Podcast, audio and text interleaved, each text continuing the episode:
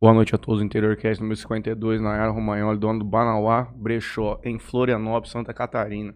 Está aqui com nós hoje para falar muito sobre empreendedorismo, moda conceitual, moda responsável, humanitária, humanizada e tudo mais. Verdade ou mentira? Verdade. E tudo mais que der pra falar, a gente vai falar aqui. Olha o Juninho. Cinco de horas, vai ser berma cinco hoje, horas de Juninho. podcast. É. Agora que eu vi. Hoje eu vim de bermudinha hoje. Tô tranquilo. Vai pra Boa noite. fábrica depois? Não vou. Puta Vou pra pariu. hoje. Um evento lá pra ir hoje. Boa noite a todos. Boa noite, Nayara. Boa noite. Boa noite, Neto, que já é uma presença aqui já Garçom. carimbado já. Nosso Mordomo. staff. A Pri hoje tá aqui com a gente. A Pri vai sentar aqui em breve para conversar um pouco com a turma. É verdade, ela é formada em moda. Aí, ó. Ai, que delícia. Léo aqui. Muito boa noite a todos. Formado em moda? mano? Formado em moda. Formado Pri. em moda. Formado em moda.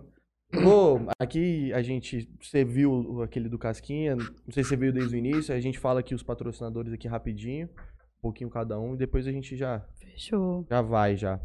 Queria agradecer ao Califas Burger, parceiro Gerard, melhor smash da cidade, É. sem dúvida. Ângulo Jales, Jornal A Tribuna, GSX, Quer um lanche? A gente pede. Ô, eu quero, hein? ah, Vamos lá. Bege, GSX Clube Náutico, de Mateu Açaí, Solutions VoIP. Gente tá trabalhando hoje. Você trabalhou? É, eu trabalhei. Eu também, Eu normal. trabalhei.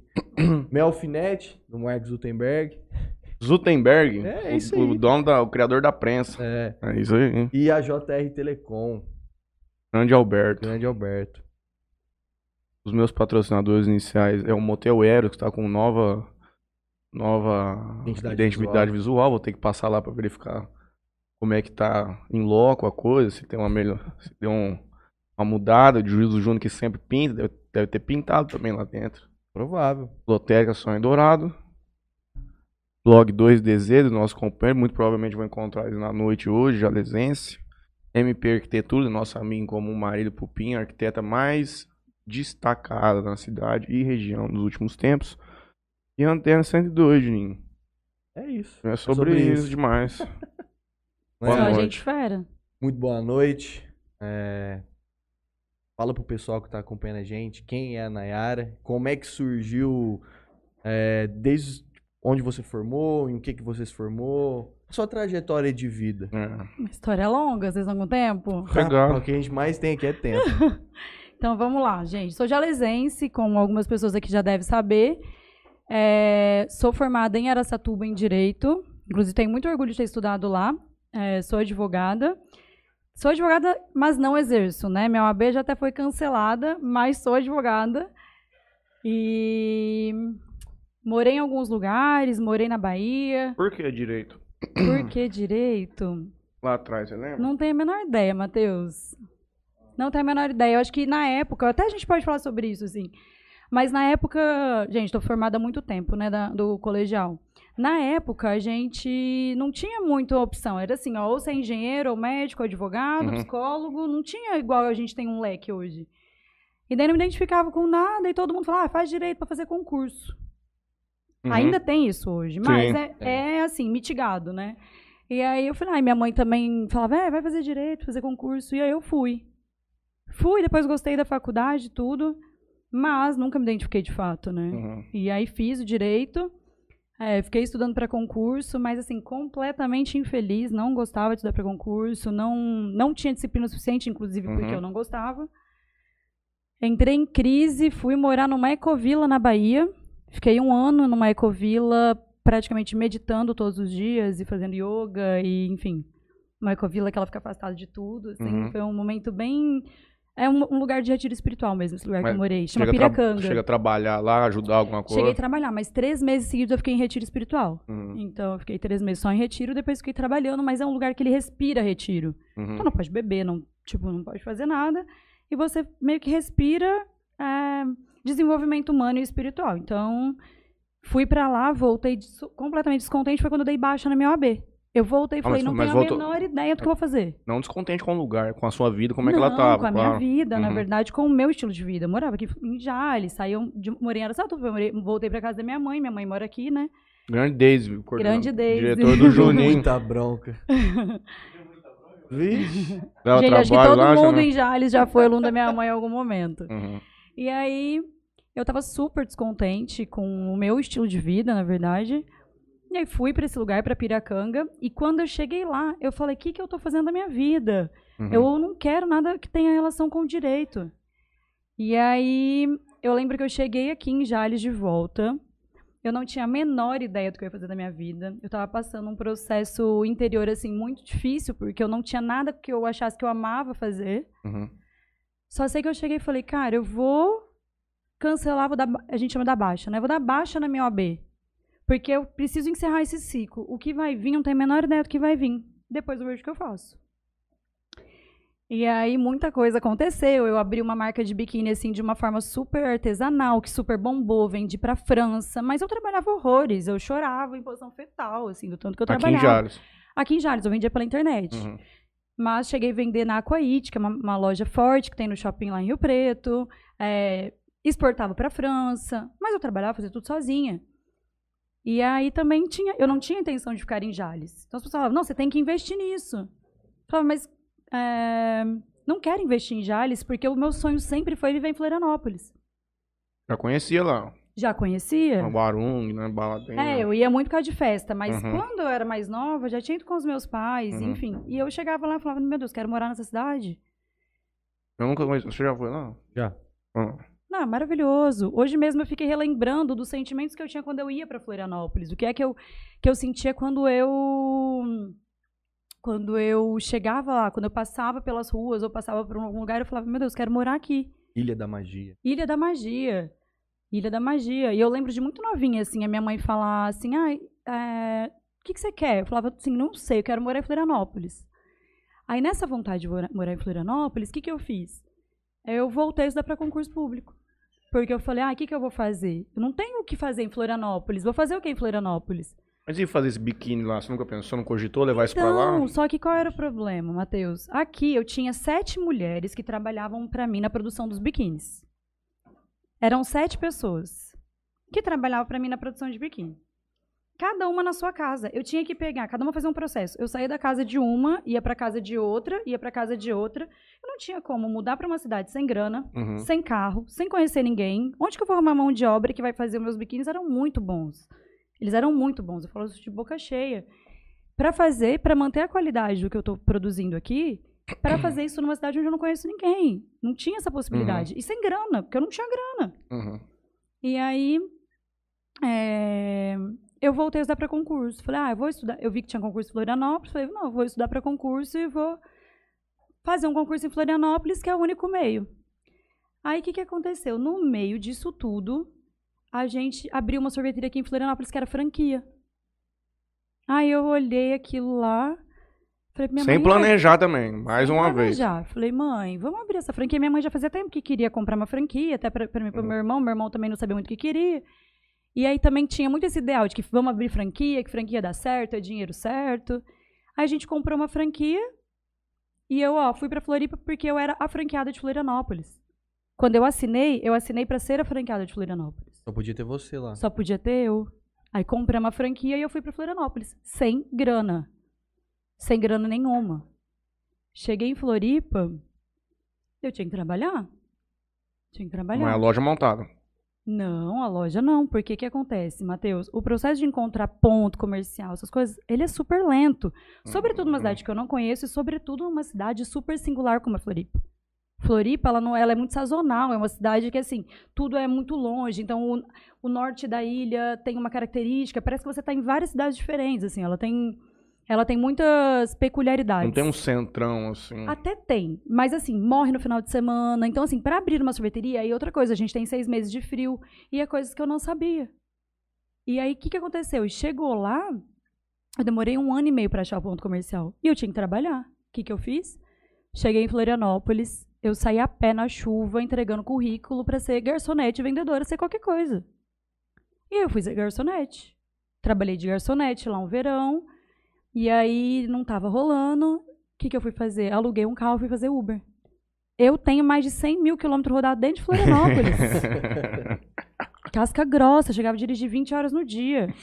E nesse processo todo, super infeliz, porque eu olhava para aquela história da franquia e eu falava, meu Deus, o que, que eu inventei? E é uma grana. Uhum. É uma grana, quando você compra uma franquia, é uma grana alta, uma grana da minha mãe. Falei, pô, fudeu, eu não quero fazer isso. Aí achei um ponto num shopping, num shopping novo que tinha aberto lá. Fechamos com o shopping. O shopping entregou um. O contrato, desse tamanho, o contrato com o shopping. Sorveteria, você no shopping. A sorveteria ia ser no shopping. Aí eu assinei o contrato com o shopping. Aí vim pra Jales, minha mãe assinou o contrato. Tô eu entrando no shopping, o jurídico do shopping me esperando. Pra eu entregar o contrato do. entregar um contrato. Gente, eu entrei no shopping, eu olhei, eu tava com um amigo meu junto. Eu olhei assim e eu falei, gente, eu não quero isso de jeito nenhum pra minha vida. Eu não quero, não quero, não quero sair chorando. De dentro do shopping, eu liguei pro jurídico e falei, ó, não vou conseguir falar com vocês hoje. Eu vou pra casa ver o que eu faço. Aí liguei pra minha mãe, minha mãe é uma anja, né? Minha mãe pegou e falou: Olha, filha, você não vai estar feliz? E a gente ia perder um dinheiro alto, um dinheiro que pra minha mãe é altíssimo. Ela falou: Você não vai ficar feliz? Falei: Não. Então, ela falou: Então larga a mão desse negócio, vê o que você quer fazer, que eu vou te apoiar. Dinheiro a gente trabalha e ganha outro. Mãe é mãe. Mãe não é É. pai. É. Aí a minha mãe, e minha mãe é diferenciada, viu? Aí ela falou: olha, aí a gente vai trabalhar e ganhar outro dinheiro. Aí o que, que eu fiz? Voltei a estudar para concurso público. Aí rescindiu esse contrato com a, com a- Eu não, porque eu não cheguei a entregar o contrato. Não, mas o, com a sorveteria. É, rescindi o contrato e perdi o dinheiro. Uhum. Aí eu peguei, rescindi o contrato. Não dava pra você passar pra uma outra pessoa essa Então. franquia? Não dava. Era muito burocrático, não dava. Aí eu peguei e voltei a estudar para concurso. Minha mãe falou: filha, fica aí, eu vou te ajudando. Você estuda. Aí eu entrei num processo depressivo, depressivo profundo. Porque eu não queria voltar a estudar para concurso e eu não sabia o que eu queria da minha vida. Eu olhava no desespero e pensava: gente, não sei fazer nada. Porque eu pensava: se eu soubesse pintar quadro, eu ia pintar quadro, eu ia atrás do meu sonho. Porque você perguntou quem é a Nayara? Eu sou super sonhadora, eu sou super trabalhadora. Eu falava, se eu souber vender Aham. lanche na praia, eu vendi lanche vender na praia em Florianópolis, mas não vendi, né? Fui lá vender e não vendi. Hum. Se eu souber vender lanche, eu vou vender lanche. Se eu souber fazer cachorro quente, eu vou fazer cachorro quente. Aí eu olhava e falava, gente, eu não sei fazer nada. Aí eu entrei num processo depressivo profundo, assim, gravíssimo. Aí no me- E aí estudando para concurso. E eu falava, meu Deus, mas não é isso que eu quero fazer. Tipo, eu sou uma pessoa proativa, eu me movimento, eu sou criativa, eu gosto de fazer coisas. Imagina eu dentro de uma sala, Seis horas por, por dia. dia, ou oito, trabalhando no horário que tá todo mundo na praia. Não que eu vá muito à praia na época que eu tô trabalhando muito, mas eu entro no trabalho meio-dia. Foi uma escolha, abrir a minha loja. Agora abre às 11, mas eu entro no trabalho ao meio-dia. Então eu tenho a manhã todinha livre, eu pratico esporte, eu acordo cedo, vou ver o sol nascer, eu moro na frente da praia. É, a vida que a gente vive é uma vida de sonho. Assim, a gente trabalha para um caramba. Oito da manhã eu tomo, tomo sol e vou pra praia. É isso. Tomo um faço meu mergulho, pratico meu esporte e vou pra praia. E vou pro trabalho, na verdade. Então, assim, eu trabalho para um cacete. Só que eu tenho qualidade de vida. Uhum. E aí eu pensava, gente, eu não nasci para concurso público. Até porque eu sou uma pessoa que quero criar coisas, eu me sinto viva, eu não quero fazer isso. Mas na falta de, de, de, de não oportunidade não, mas de possibilidades, eu é, voltei a estudar para concurso com a ajuda da minha mãe, né? Minha mãe falou, não, fica aí, eu vou te ajudar. Aí chegou um tempo, uma hora ali, eu nunca tinha pensado em empreender. Eu não sei se isso mudou e eu não sei se isso é uma realidade minha. Mas acredito que terão pessoas que irão se identificar comigo. Tanto pela época pela qual eu acabei o colegial, tanto por uma cultura que eu acredito que seja uma cultura um pouco de interior. Porque, assim, Florianópolis hoje é a primeira ou a segunda capital tecnológica do Brasil. Lá é um polo tecnológico. Todas, as- a maioria das grandes empresas, enfim, de tecnologia estão lá. E se fala muito em empreendedorismo lá, porque não pode ter indústria dentro da ilha. Então Uhum. se fala muito em empreendedorismo, muito. Quando eu cheguei em Florianópolis, foi uma realidade completamente diferente, porque qual era a cultura que tinha na minha cabeça? Que pode ter sido uma- um a forma como que eu vivi dentro da minha casa, mas pode ter pessoas que se identifiquem comigo. Eu sentia que quando eu morava aqui em Jales, eu tinha a impressão que quem empreendia, quem o pai era dono de empresa, ou quem o pai tinha muito dinheiro. E poucas pessoas no interior ou, ou dentro do meu círculo trabalhavam com inovação. Então, mudar para uma cidade como Florianópolis e conviver com as pessoas do meu círculo e começar a ouvir a galera falando sobre empre- empreendedorismo e inovação foi assim, Uma realidade. a descoberta da minha vida. Eu falei, gente, isso existe. E aí hoje eu vejo também que a, a internet ela democratizou o empreendedorismo. Qualquer pessoa abre uma loja de Exato. qualquer coisa, ela aprende a fazer coisas na internet, ela faz curso profissionalizante, um curso, cursos que tem mil cursos para você fazer, você não precisa mais fazer uma faculdade para empreender. Então, democratizou. Preços acessíveis. Acessíveis. Não, muitos até Antigamente gratuito. Não, era tem muita coisa. caríssima. Tem muita coisa não- até é. gratuita. Então, não sei se vocês concordam comigo, mas não era uma realidade. Eu não sei se vocês, hoje em dia, as coisas não era, mudaram não aqui em era, não era. Jales, né? Uhum. Tipo, as pessoas empreendem. Mas na minha época, não, nem tinha ouvido falar empreender. Pra mim, empreender era filho de é. pai rico e quem já era empresário. Realidade a nível nacional, sem dúvida nenhuma. Então, aí eu falei, cara... Aí eu cheguei em Floripa, em nenhum momento eu quis empreender, porque eu também não tinha nenhuma ideia do que eu faria da minha vida. Aí um dia a Lívia Segantini, Lívia maravilhosa, que inclusive foi a arquiteta da loja nova do Banauá, junto com a Cora, com as outras sócias dela. A Lívia foi pra Floripa e a gente foi almoçar num restaurante chique, que era aniversário dela. E aí eu, eu tava no banheiro, eu olhei no espelho e eu vi que o meu, a minha roupa de ir no restaurante chique inteira tinha custado 50 reais, porque eu tinha comprado no brechó. Uhum. Eu olhei no espelho, assim, e eu tava passando esse processo depressivo profundo. Tava muito mal. Mal mesmo, gente. Eu olhei no espelho e falei, cacete, olha essa roupa minha, que linda, custou 50 pila. Aí eu saí do banheiro, sentei na mesa com a Lívia e falei assim pra Lívia, amiga, eu tenho uma vontade de gritar pro mundo como o brechó é maravilhoso. Com essa frase. E ela, ah, é bom mesmo e tal, e fui dormir com essa. Passado uma semana mais ou menos, eu vi uma conhecida minha, uma colega, abrindo um brechó. E Floripa é muito forte de brechó. Tem brechós lá maravilhosos, assim, que são pioneiros, coisas maravilhosas, que são verdadeiras referências pra gente. Aí eu peguei, acordei assim um dia e falei, gente, por que, que eu não tenho um brechó? Porque eu falei, qual que é o investimento de um brechó? Comprar roupa a um real no bazar de igreja? Eu peço ajuda da minha mãe, não tinha dinheiro. E eu preciso de alguém para ser meu, uma sócia, um sócio, porque eu não tenho a menor ideia nem para onde começar. Daí veio quando eu- a Carol era minha amiga já, minha sócia. Carol era minha amiga, mas ela não era super minha amiga. Ela era minha amiga. E Eu mandei essa pergunta na eu caixinha. vi essa pergunta na caixinha, como eu conheci a Carol. E a, a minha sociedade com a Carol é uma joia rara. A gente se dá muito bem. Uhum. Muito. E a gente é faca na caveira, as duas, que falam que os problemas de sociedade é um trabalha muito, outro trabalha mais ou menos, outro trabalha pouco. que vai, Matheus, solta a voz. Pode continuar. alguém, fil- alguém filmou o olhar do Deus. O Juninho é meio encostado. Enfim. Deus tá vendo. Falando que eu sou meio encostado. Bom, tá dando certo até agora. Eu amo ele. Não, e um silêncio, gente, né? Como, que eles nem como você falou que o seu maior medo era a gente brigar. Se a Uhum. gente não brigasse, isso aqui ia Não. dar tudo certo. Claro. Não teve briga ainda. Não. Nem vai ter. Não vai. Estão mandando? A Lívia. Lívia maravilhosa. Enfim, aí eu peguei. Ô, gordo, vê a cerveja lá. e foi super interessante que eu não pensei assim. Preciso de uma sócia ou de um sócio. Quem seria bom para ser meu sócio? Eu não pensei assim, ai, quem que mexe com empreendedorismo? Quem que sabe? Quem tem um know-how sobre esse assunto? Gente, na hora que eu acordei, que eu falei, vou abrir um brechó, eu só pensei na Carol. E ela não era minha amiga íntima, ela era da minha turma, mas ela não era aquela amiga que eu mandava uma mensagem. Eu passei a mão no telefone, liguei pra ela na hora, Carol, e ela tava num outro trabalho que ela não tava muito bem. Carol, vamos abrir um brechó? Ela falou, quando a gente faz a primeira reunião, pode ser hoje? Igualzinho aí. Igualzinho. Gente, maravilhoso. Eu sentei com a Carol, a gente já No começou... outro dia nós sentamos. Liguei pra ele e falei assim, vamos abrir um podcast, já vamos. Chega aqui amanhã duas Do horas. nada. Claro. Ah, eu já queria montar um negócio quando eu voltei pra Ah. Jales, só que aí depois eu deixei encostado, aí eu tava quase voltando pra São Paulo e eu liguei pra ele. Aí- Já abraçou a ideia. Aí o resto é história, 52 episódios aí.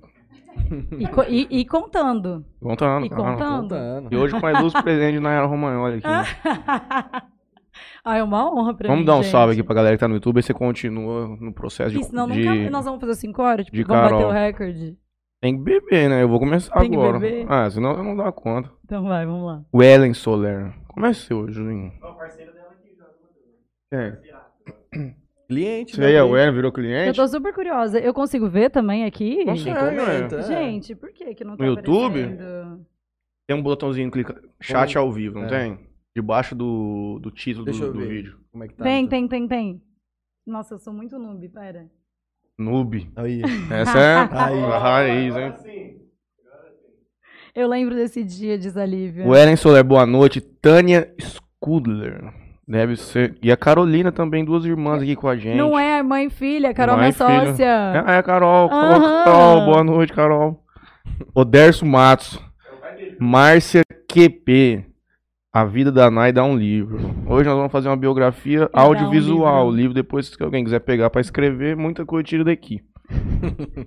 Carol disse que dá um livro mesmo. A Tamir dá uma boa noite pra gente. Renan Gente, Oliveira. amando. Salve, não sabia Renan. que dava pra ver que... A Val, a minha mãe, Mateuzinho.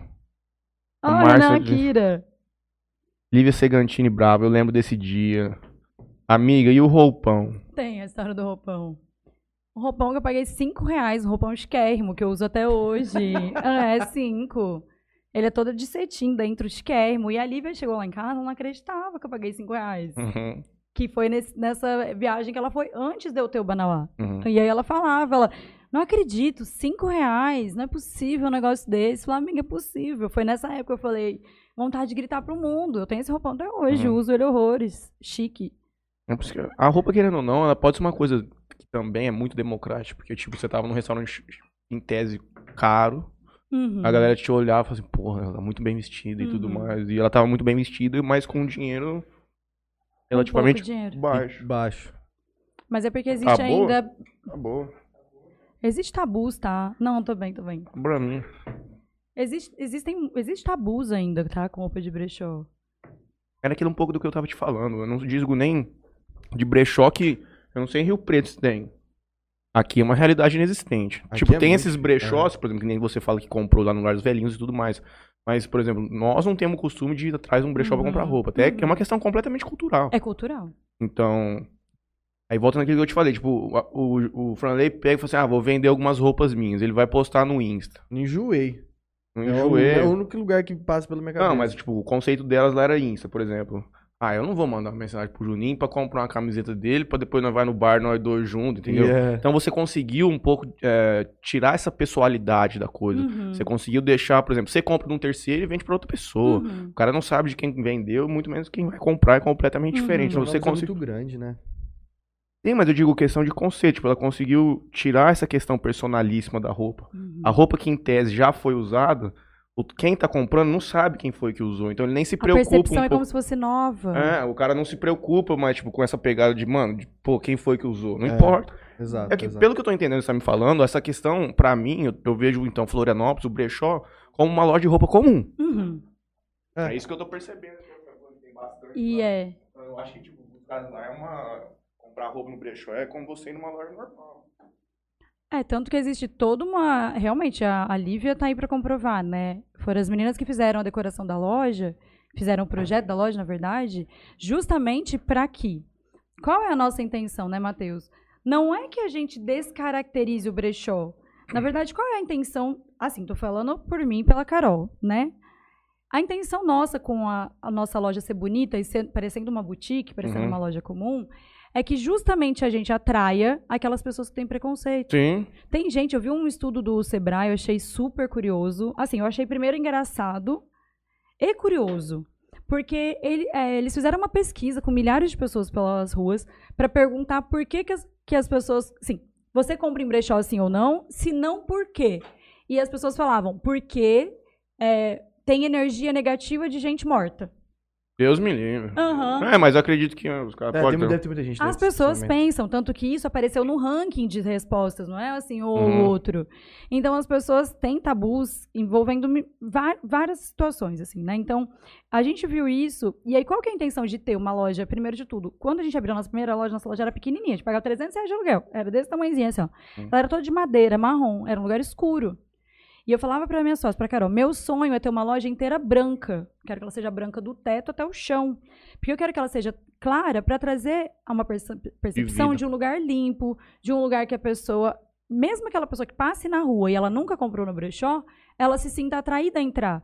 Qual é o nosso papel nisso? É que eu e a Carol, eu e a Carol, no caso não, né? O nosso brechó, junto com outros que estão fazendo a mesma coisa ou já são, são referências para mim e para Carol, mas eu tô falando pessoalmente, qual era a nossa, nossa sensação? É a gente fazer parte de uma quebra de tabu. Uhum. A- Normalizar e acontece, porque o que, que acontece? A gente faz muito, a gente impulsiona muito os nossos posts, etc. E quando a gente vai selecionar o nosso público, o alvo dos nossos posts, eu nunca coloco second hand, eu nunca coloco brechó.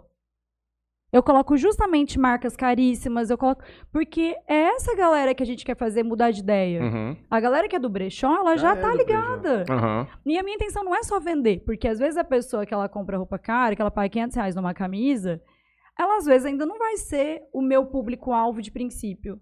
Só que a gente compartilha um monte de conteúdo trazendo muitas questões que envolvem questões sociais, ambientais, humanas, que envolve a indústria da moda. Uma questão social Então a gente sente que a gente tem um papel social em trazer informação para essas pessoas. Porque quem compra em brechó geralmente já está ligado. Então a nossa ideia de ter uma loja clarinha, bonitinha, é que as pessoas, mesmo que não gostem de comprar em brechó, ela olha e fala: opa, Uma loja comum. uma loja as outras. comum, uma loja comum. E a gente tem muito relato que a gente recebe de cliente que fala: eu nunca comprei em brechó, tenho comprado recentemente, ou por causa do Banauá, ou por causa de outros brechós que têm os mesmos moldes, né? Que a gente chama Uhum. de brechó conceito, enfim. Que as peças passam por um outro processo do que aquele bazar de igreja, né? Que Sim. geralmente esses bazares são até a nossa fonte. Uhum. Então não é, você não vai encontrar peça de, de um real 50 centavos lá no Banauá. Entendeu? Porque é outro conceito. A peça passa por todo um processo. Qual que é a média, mais ou menos, de preço lá? Depende muito. A gente tem peça desde R$ 9,90 até igual eu contei pra vocês que a gente teve uma peça leiloada por 1.700 reais. Mas assim, a gente é, tenta manter o máximo ali 150. Mas, por exemplo, vocês viram hoje no Instagram, a gente publicou uma peça que ela tava com etiqueta. Ela era, acho que da FAI, que é uma marca carioca, que é uma marca muito boa. Uma peça de couro. Ela tava na etiqueta R$ mil reais, a gente vendeu ela por 149. Isso é menos que 10%. Então tem gente que chega lá, a gente recebe alguns haters, uns hates às vezes. Galera manda, peça cara, 150. Gente, é 150, mas a peça custou dois mil reais. Ela custa dois mil reais. Uhum. A gente não pagou barato nela também. Existe toda uma estrutura que a gente precisa manter. É. A gente tem um monte de funcionário, a gente paga imposto. É diferente do bazar de igreja que recebe essa peça de doação. Eles não têm custo. Né? Então, é, então, a gente tenta manter mais ou menos uma faixa, assim, ne- desse preço, não passar de 150. Às vezes, algumas passam porque ela é proporcional ao que a gente... Por exemplo, essa semana a gente vendeu uma bolsa da Michael Kors. A bolsa, o valor dela, a gente pesquisou, era acho que quase 4 mil reais. A gente vendeu ela por 400. Nossa, deve ser uma loucura, pra hora que você anuncia. É. É, vender rapidão. É a primeira, a primeira pessoa que mandar, leva. A primeira que mandar, leva. Ela tem 10 minutos para pagar. Quando a gente Uhum. publica, a gente publicou. A pessoa respondeu, quero. Ou nos stories, quando tem venda nos stories. Ou quando a gente tem é, transmissão? venda no feed. Hum. Quem respondeu primeiro, a gente chama no, no direct, ó, 10 minutos. Aí ela tem as opções de pagamento. Cartão, é, Pix. cartão, Pix, PicPay. Ou transferência Boleto. bancária normal. Deve ser uma loucura isso aí. É Na uma hora que aparece uma loucura. bolsa dessas, merece É, uma caixa. Gente, tem peça que a loucura. gente publica, tem mais de 40 respostas numa peça só. Todo mundo querendo. Todo mundo E querendo. tem a frustração dessas pessoas que não, não conseguiram. A gente tem que lidar com isso também. É uma questão. Tem muita gente que fica brava com a gente. As pessoas ficam bravas comigo, a Carol. Porque muitas pessoas não entendem. E geralmente as que- peças são únicas. Não é, por exemplo, Matheus, vamos vender essa camisa lá. Tem P. Às vezes a gente consegue uma- uns lotes de peça que elas têm PMG. É raro, mas a gente consegue. A peça é única. Eu não tenho como te oferecer outra. Uhum. E E elas ficam chegar depois. frustradas e não vai chegar depois. E elas Uhum. ficam super frustradas. E assim, é compreensível. Mas, às vezes, naquele dia ela tá frustrada, no outro dia ela vai pegar a peça que a outra vai ficar frustrada. É Ah, sim, isso, é normal. um igual. Querendo ou não, isso também dá uma sensação. Não é uma sensação, mas isso transmite uma sensação de valor do produto. Na De verdade, tem um valor exclusividade. agregado. porque, tem um tipo valor assim, agregado. exclusividade. São, é, 40, igual você falou, 40 respostas em uma peça a 150 reais. Pode ter certeza que se você tivesse colocado essa peça a 300 reais, você vendia ela Ou por eu tivesse 300 reais. leiloado, ia lá em cima. Essa bolsa sairia por mais de 1.500 Você conto. venderia ela por 300 reais. Eu A bolsa mesmo, com certeza, se você tivesse ofertado por 800, que vendia.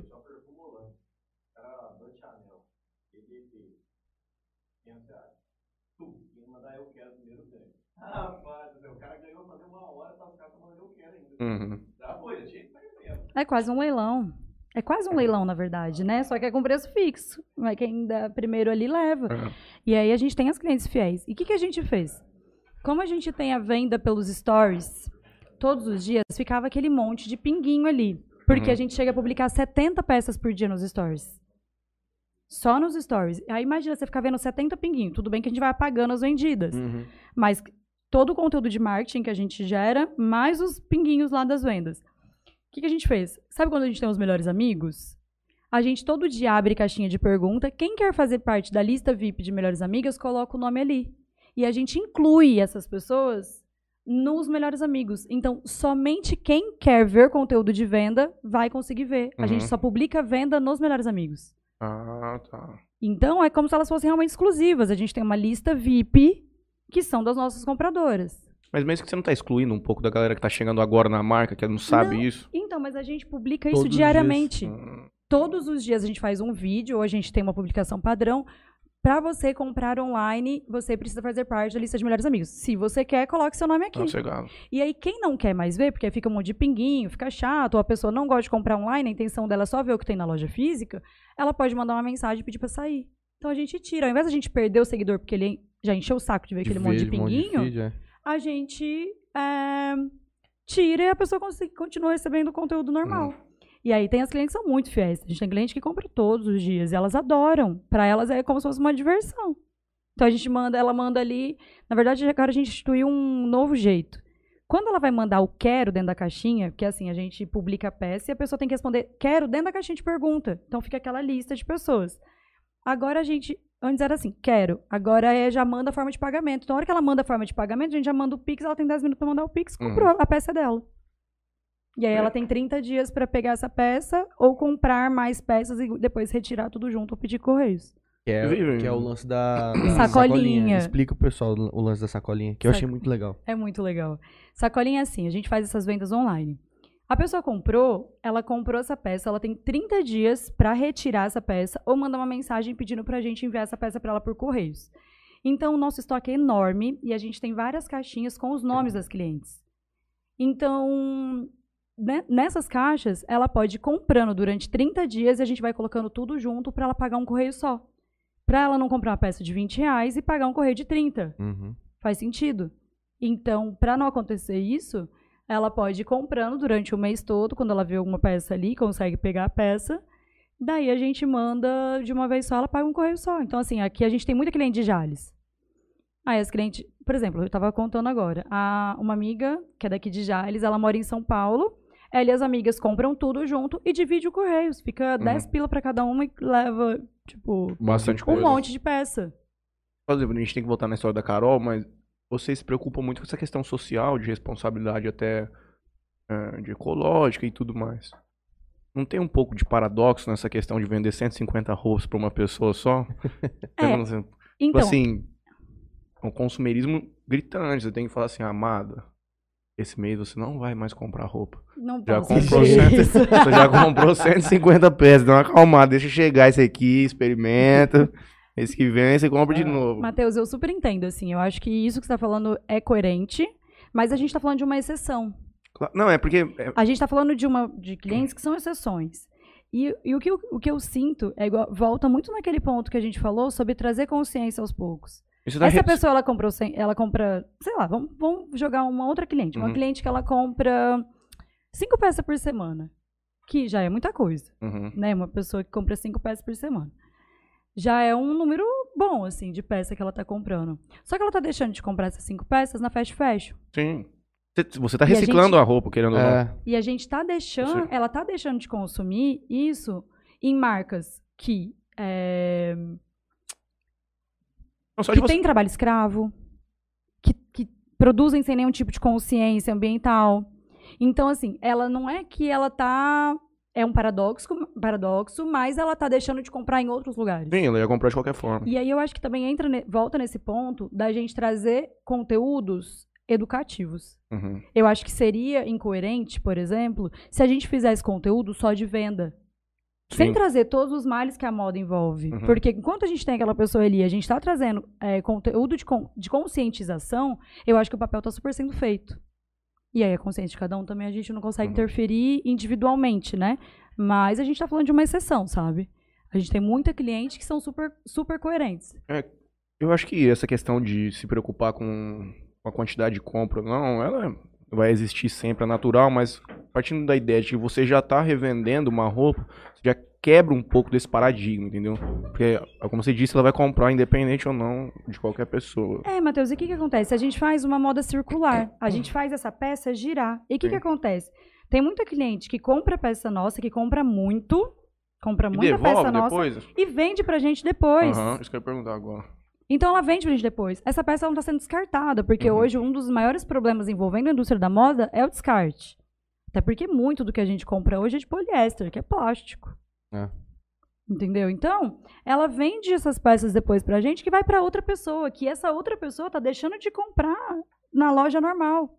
Eu não sei se você já você entrou no mundo online da roupa quando você vendeu também, mas eu acho que deve ter aumentado muito a compra por impulso, assim, por, pela pessoa, tipo, tá no trabalho, ela abre o Insta, ela vê uma roupa, tipo, ela não ia no shopping hoje, tá ligado? Ah, sim. ela, ela, ela não ia no shopping hoje comprar uma roupa. Mas ela, Ela tá em casa ali, é. Porra, às vezes nem tava na cabeça, mas ela, pum, vê ali, tipo, deve ter aumentado muito a quantidade de venda online. Os anúncios te seguem depois. Sim, É, sim, tem mais isso. Tem, tem Ah, tudo todas as redes sociais, elas são feitas pra gente consumir o tempo Sim, todo, tudo. na verdade. A Uhum. gente tá ali online com o celular na, na nossa cara pra... Aparecendo Só que a tem gente... uma finalidade, o consumo.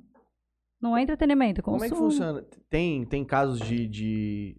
Eu não sei. Troca, não sei se, se na- no caso de vocês existe isso, devolução. Não, no nosso devolução, caso não. não. Mas não, troca. porque justamente porque como as peças são outra peça, usadas, É, sim, mas tipo. mas o, o grande problema, qual é o grande desafio que a gente encontra? Porque se a gente é, tá vendendo uma peça usada, a pessoa pode usar e ela devolver. Aham. A gente não tem como ter Entendi. esse ah, controle. não tem como, é. A gente não tem como ter esse controle. Inclusive, assim, nossa meta é encontrar meios para. É um ideal nosso, encontrar meios para. Mas, por enquanto, a gente ainda não consegue vislumbrar como isso pode ser feito. Inclusive, a gente não conhece nenhum brechó nos moldes do nosso, no tamanho do nosso, que faça troca. Uhum. Entendeu? Não conheço. Inclusive, os brechós muito grandes, a gente tem aí exemplos da Troque, do Repassa, que são exemplos. A Troque foi comprada pelo grupo da Arezo. Lá de Eles- Floripa. Não, a troca é de Curitiba. Eles são hoje o maior brechó do Brasil. É Eles ia estão recebendo um investimento absurdo. Eles estão recebendo milhões de investimentos. Assim, uma coisa absurda. Eles têm uma logística de troca, mas eles recebem 30 mil peças por mês, Matheus. Misericórdia. Eles vendem 30 mil peças por mês.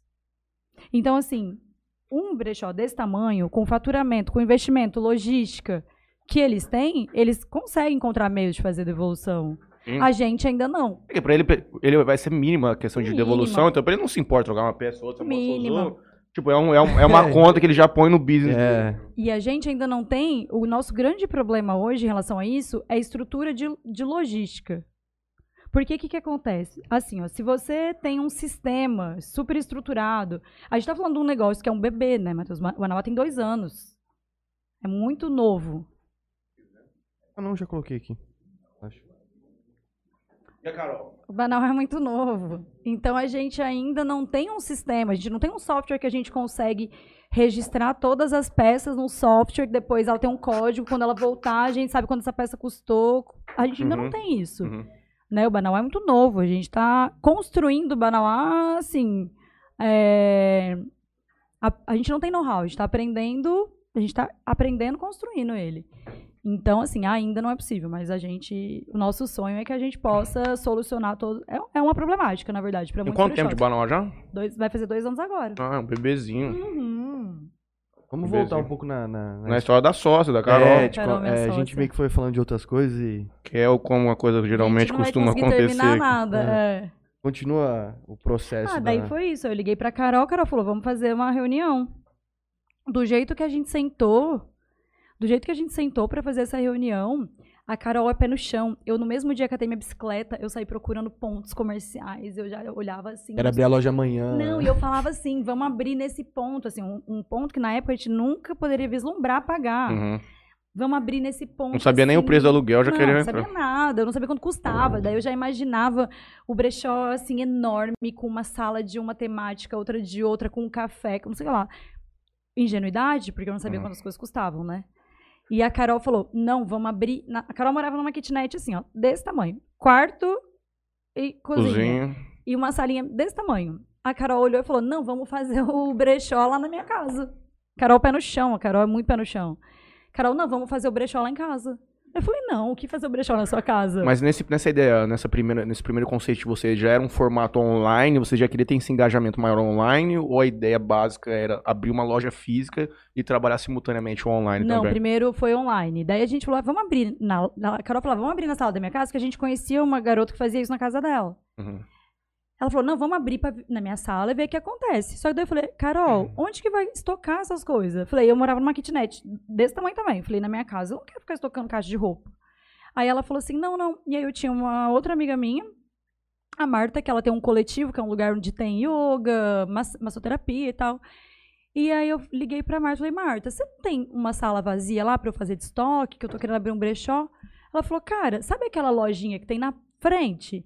Tá vazia. Vocês não querem fazer um movimento lá? Aí ela ofereceu um preço assim, ó, querido, qualquer pessoa podia pagar aquilo ali. E falou, vocês abrem, é bom que vocês movimentam e tal. Então, assim, em nenhum momento a ideia era abrir uma loja, porque a gente não tinha dinheiro. Primeiro que eu comecei a ficar louca, que eu queria abrir um negócio grandioso, depois a Carol me botou com o pé no chão. E aí a gente falou, aí a gente falou, meu, a gente não tem grana. Aí minha mãe me emprestou um dinheiro, pouquinho de dinheiro, assim, Uhum. acho que foi 10 mil. Carol tinha um pouco de dinheiro guardado. Meu, a gente fez tudo com a nossa mão. A gente fez, a gente fez a cortina a- do provador com a nossa mão. A gente, os amigos ajudaram a instalar, fazer instalação elétrica. É, pintamos com a nossa mão. Tudo que a gente fez foram, foram com as nossas mãos. Eu e a Carol, a gente madrugava lá, ia sair de lá duas, três, quatro da manhã. E aí a gente falou assim, tá bom, a gente vai abrir no online. E aí a gente vai tentar fazer no online. Tanto que a gente abriu primeiro no online, venda online, e depois abriu a loja. A gente falou, vamos ver como é que isso funciona no online. Tanto que antes era uma hora para pagar, não era 10 minutos. Aí a gente, a gente, sei lá, sem impulsionar, num, uma coisa de um mês divulgando, a gente tinha, sei lá, 4 mil seguidores. Não, mas peraí. Só dos amigos divulgando. Aí a Não, gente não. falou, vamos fazer um evento de lançamento. Não, mas peraí. O quê? Eles conheceram tudo, viram o lugarzinho lá, mas e essa primeira leva de roupa? Como é que foi esse, tipo, o Da primeiro dia e Ah, tá, tal? aham. Não, aí eu tenho uma amiga daqui de Jales que mora em Aracaju e ela, na época, comprava muita roupa. Não, obrigada. Ela comprava muita roupa. Daí liguei pra ela, Fernanda, você não tem roupa aí que você quer desapegar? Porque eu já tinha ido na casa dela uma vez quando eu morava na Bahia e ela me deu um monte de roupa de marca. Falei, você não quer me dar um pouco, não quer vender essas roupas pra gente? Aí ela começou a mandar foto das peças, tudo peça de marca boa, Animale, Farm, enfim, não lembro agora o nome das marcas, mas tudo de marca boa. E começou a mandar foto. Falei, amiga, a gente compra nesse preço. Tanto que a gente era tão amadora. E também, na verdade, foi bom. Foi, foi, foi puro amadorismo, mas foi bom. Nós vendemos peça da Animale por 29 reais. Uhum. Uma peça que custa 300 reais. Sabe? E aí, a Fernanda... Quando você começou, eu ficava impressionado. Tipo, eu, eu falei isso aí pra Bia, sei lá pra quem foi. Eu sempre achei ela muito barateira. Nossa, tipo assim, eu não tenho noção, claro, mas tipo, você viu umas coisas legais. O negócio tudo R$29,90. R$29,90. Aham. 30 reais. É 35. tudo isso. Mas na, na nossa inauguração foi mais ou menos isso. Na nossa inauguração a gente não lucrou nessas peças. Foi mais um marketing mesmo. Aí a Fernanda mandou, mandou essa mala com um monte de coisa. E aí o que, que eu fiz, gente? Ó, fica a dica, quem quer abrir brechó em Jales. Eu fui garimpar no Lar dos Velhinhos, na VCC. Eu Floripa. juro, aqui. Você veio pra cá. Vim. Eu vim pra cá porque era aniversário da minha mãe, eu não vim aqui pra garimpar. E eu- a gente fala garimpar, porque realmente tem que achar uma joia. Você, olha, mil peças pra achar uma boa. Tem que ter paciência e tá com a rinite em dia. Aí, E tem que entender também, né? é, Tem que ter gente, o- O povo tem rinite. Agora ainda a gente usa máscara, na época eu não usava. Aí eu fui, eu lembro que a primeira vez que eu vim garimpar no Lar dos Velhinhos, tava com uma promoção. Eram três peças por um real. Meu Deus. 33 centavos. Gente, eu comprei duas caixas desse tamanho e mandei de transportadora. Foram as peças que a gente vendeu no Banauá na inauguração. Então eu paguei 33 centavos, eu vendi por 19, 25. Eram peças muito boas. Camisa da Dudalina. Uma camisa que custa 400 Caro. reais. E margem, Uma camisa Juninho? da Que Dudalina. É. Você quarta-feira vai dar uma conversada. Gente, brechó é tudo de bom. E assim, é um mundo que ele é tão fascinante que ele funciona em qualquer lugar. Uhum. Por exemplo, uma cidade igual Jales, eu acredito que ainda envolvam muito mais tabus Sim. do que uma cidade como Florianópolis. Uhum. Até porque em Floripa a gente já tem um mercado lá que tá pronto. Eu e a Carol, Sim. a gente não é pioneira. A gente chegou, já tinha um mercado pronto, as pessoas gostam. Muito de brechó lá. Mas talvez por, por- pela internet não ter fronteiras, Sim. nada impediria ter um brechó aqui. E baseado é, aqui, baseado trabalhando aqui, tipo, no não mundo. teria uma loja física aqui de início, mas o roxo aqui, e aí, rola, cara, você manda pra puta que pariu. rola, rola. Fazia isso aí na, Na- época da Morral. Na verdade, é assim, o que, que é o mais limitante? Aí que, por exemplo, o- na época que a gente abriu o Banauá, a gente não sabia nenhum lugar de garimpar em Florianópolis. A gente não sabia nenhum lugar. Tanto que teve uma vez que eu viajei pra cá só pra garimpar. Uhum. Eu peguei um voo, saí de Florianópolis vim pra cá porque a gente não tinha. Tanto que eu tava comentando com vocês. O hoje, o maior desafio de um dono de brechó, de uma pessoa que tá começando, é encontrar onde garimpar. Nossa maior fonte hoje, a gente já tem uma visibilidade, é peça de cliente que vai desapegar.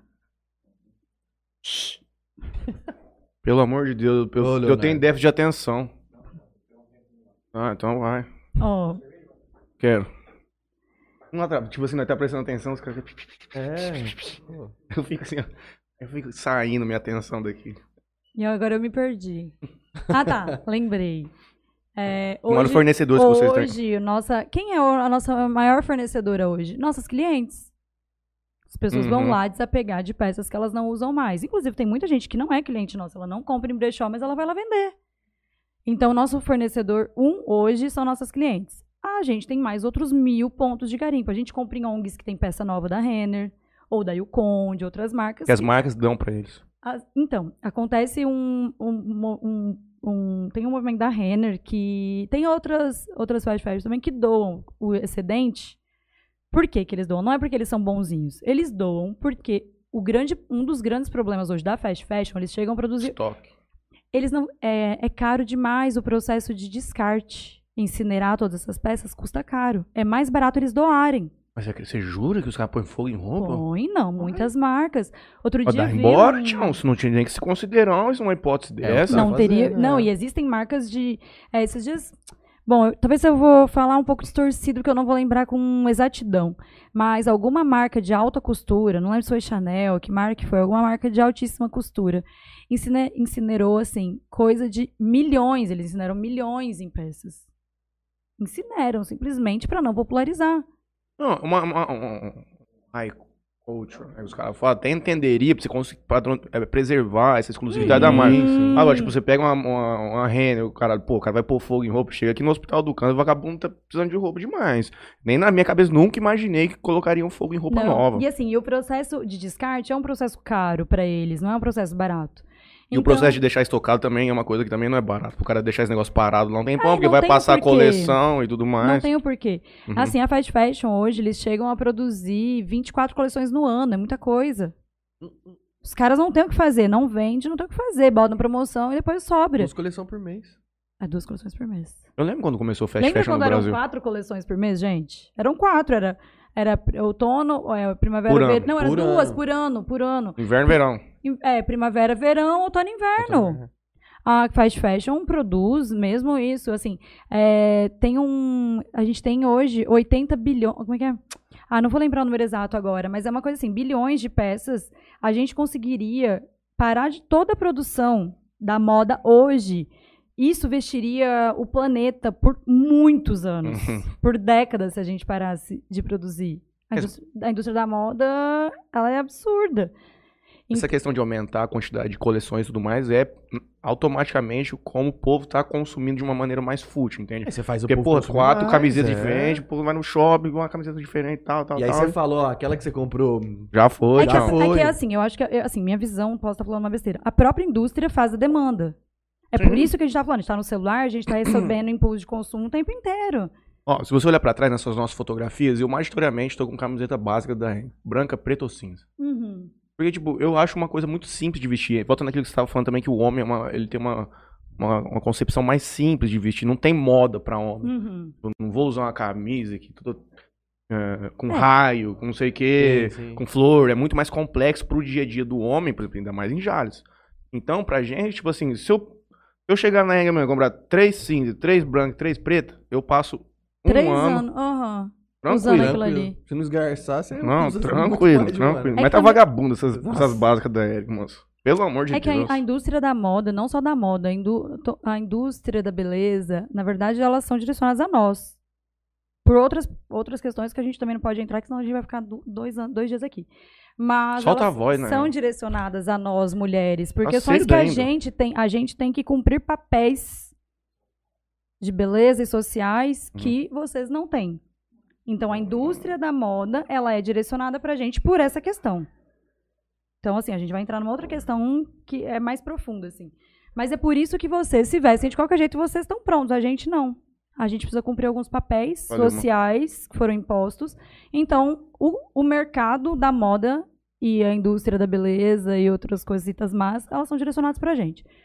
Então, é por isso que a indústria da moda, ela é direcionada pra gente e aí faz esse monte de coleção aí que a gente acaba comprando de montão, né? Enfim, eu acho que o mercado, ele, ele, ele, ele produz essa demanda, né? Não é porque eu quero quatro... Eu não, quero, não é que eu quero comprar Não, dez ele impõe, peças. ele impõe. Ele produz e fica me bombardeando Uhum. o dia inteiro de propaganda, gerando em mim a necessidade de comprar 10 peças e de trocar a roupa porque não tá mais na moda e tem que comprar outra que tá na moda. Então, daí é isso, assim, a, a internet ah, realmente gera esse imediatismo na gente, né? A gente clica ali. Então aí beleza, você comprou essa mala de roupa da menina, veio pra cá, garimpou aqui no lar dos velhinhos, voltou pra lá, fez essa primeira venda. Aí, tipo, vocês conseguiram montar um caixa, não teve muito lucro, mas foi assim, pô, e agora? O próximo passo foi qual? Teve algum pulinho já? Tipo, vocês já sentiram a coisa? Falou, conseguiu 4 mil pessoas no primeiro mês, já é uma... São 4 mil compradoras, né? Querendo ou não, que estavam ali com é, você. Potenciais, com- potenciais clientes. Mas nesse primeiro momento a gente é, tomou um susto. Porque no nosso evento, que foi um evento assim, boca a boca de amigos, e publicar ali no nosso Instagram pessoal, gente, juro, a salinha era desse tamanho. Era menor do que esse espaço aqui. Uhum. E assim, um lugar quente, quente, era um ventilador que a gente mandou instalar desse tamanho, assim, era tudo improvisado. A gente tinha uma mesinha desse tamanhozinho que era o nosso caixa. E aí. E nessa época só você e a Carol, não tinha mais ninguém ajudando. Só eu e a Carol. Só que daí logo veio a Rafa, que foi nosso braço direito por muito tempo, assim. A Rafa ajudou a gente demais. E aí eu e a Carol a gente surpreendeu, porque no evento de inauguração, e assim, os amigos foram lá e ajudaram a montar tudo. Se não fosse, eu tenho al- algumas pessoas assim que foram essenciais. Aí a gente quis fazer um editorial, aí um amigo que tinha a câmera tirou a foto, as amigas, uma ami- amiga que morava numa casa muito bonita, gente, vamos lá pra casa dessa amiga, e a outra vestiu a roupa sabe, sem cobrar nada. Fizemos umas fotos bem ajeitadinha e publicamos. Deu mais de 200 pessoas no evento. A gente vendeu tudo que a gente tinha de roupa. Chegou no outro dia, a gente falou: e agora? O que, que a gente vai vender? A gente não tem roupa, a gente não tem fornecedor, a gente só compra roupa em Jales. O que, que a é gente vai fazer? útil e... É, a gente não tinha o que fazer, a gente não abriu. A gente não abriu, que a gente tinha que pôr no, na, no cabide. E aí que a Carol começamos a fazer? Catar as roupas do nosso guarda-roupa pra vender, porque a gente não tinha o que colocar. Uhum. E aí começou, manda mensagem pra um amigo, manda pra outro, é, pulveri, é, como é que chama, gente? Faz lista de transmissão, venha vender sua roupa, venha não sei o que lá. E aí começou um monte de gente vir povo começou a trazer. engajar. Só que daí... Vocês eu- já eram, vocês, tipo, você é resenha, a tua amiga também deve ser, você já conheceu muita gente, você estava envolvida lá com a galera mais ou menos da idade, assim. Ah, conhecia muita gente, mas eu não era... Por exemplo, aqui é diferente, a gente conhece todo mundo. Uhum. né? Porque cresceu aqui. Lá eu não conhecia muita gente. Eu Uhum. tinha, sim, uma turma de amigos. Assim, a minha turma de amigos conhecia muita gente. Certo. Porque eu cheguei em Floripa e, e caí de paraquedas numa turma muito legal que conhecia. E os caras tinha eram de uma lá. rede muito grande. E a galera de lá. E a galera de lá. Uhum. E aí todo mundo, e, e o pessoal divulgando, assim, esses amigos, eles foram essenciais. Aí quando. E eu e a Carol, a gente tomou um susto bom. A gente falou, cacete, como assim vendeu tudo? Olha o potencial que a gente tem. Juninho, ó a margem. Como é que tá- você vai ganhar dinheiro demais? Você é louco. Ah. Só que assim, não é. Não, a- as, ali, as nossas. Mas assim- Você fala que ainda vai conversar com você aí pra voto poranga hoje? A margem é boa, quando nós vai assim. trazer pro Ipajá, Juninho. Pode ser. A margem é boa. Só Uhum. que também tem muita peça de marca que a gente compra que a gente Você vende paga pelo mesmo preço que a gente pagou. Porque uma, é uma leva peça duas. de marketing. Uhum. Tem muita coisa da Farm. Por exemplo, a Farm hoje é a marca que as nossas clientes mais gostam. Elas gostam muito de Farm. A gente compra muita Farm e vende pelo mesmo preço que a gente pagou. Uhum. A gente não tem lucro nessas peças. Pra você entendeu? criar. Só pra criar cativar Isso, mais É. ainda o cliente. Já sabe que tem coisa ali. Hoje ele comprou uma farma, amanhã ele compra uma roupinha mais paga. E lá. realmente, a nossa, a nossa margem em algumas peças, elas, ela é muito boa. Uhum. Mas o que, que acontece? Com o tempo, você vai criando uma estrutura. Para você manter essa estrutura é muito caro. Sim. O Nossa gasto que você no começo você não tinha um centavo de gasto. caro Hoje teu hoje. gasto, É, eu antes eu imagino. não tinha- eu você não tem duas, duas funcionários. Tanto que quando a minha amiga propôs a gente ficar nessa lojinha dela, ela não queria nem cobrar. A gente ia ficar ali sem pagar aluguel. A gente ia não pagava energia. Era só eu e a Carol. A gente não tinha funcionário, não tinha imposto, era MEI. Tinha imposto, não gastava nada com estrutura. con- Conforme a sua estrutura vai crescendo. E outra coisa, conforme o, pre- o serviço que você vai prestando, você agrega valor aquilo ali que está produzindo. Mas a Sim. margem é boa. A Uhum. margem é boa.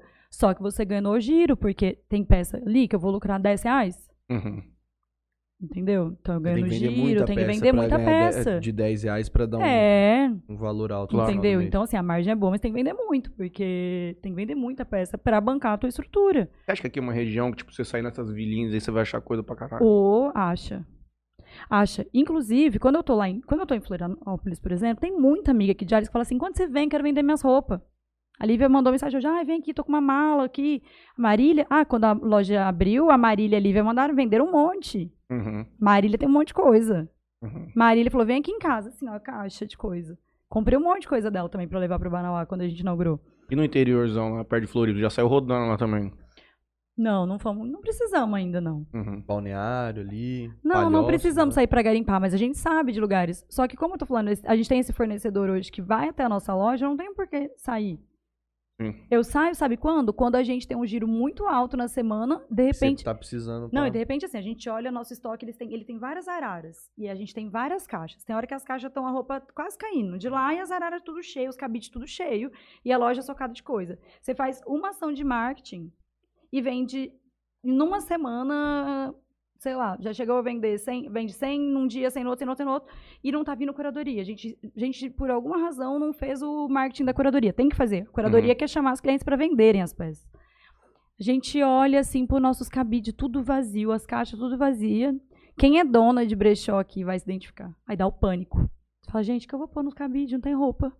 Aí é quando a gente vai nas ONGs, aí a gente sai garimpando nesses bazar de igreja. Eu e a Carol faz uma peregrinação, a gente vai por todo lugar. Ainda não precisamos sair daqui. Nosso sonho, por exemplo, Europa. Tem alguns países que eles são referências em brechó, você paga muito barato. Ainda com o euro alto.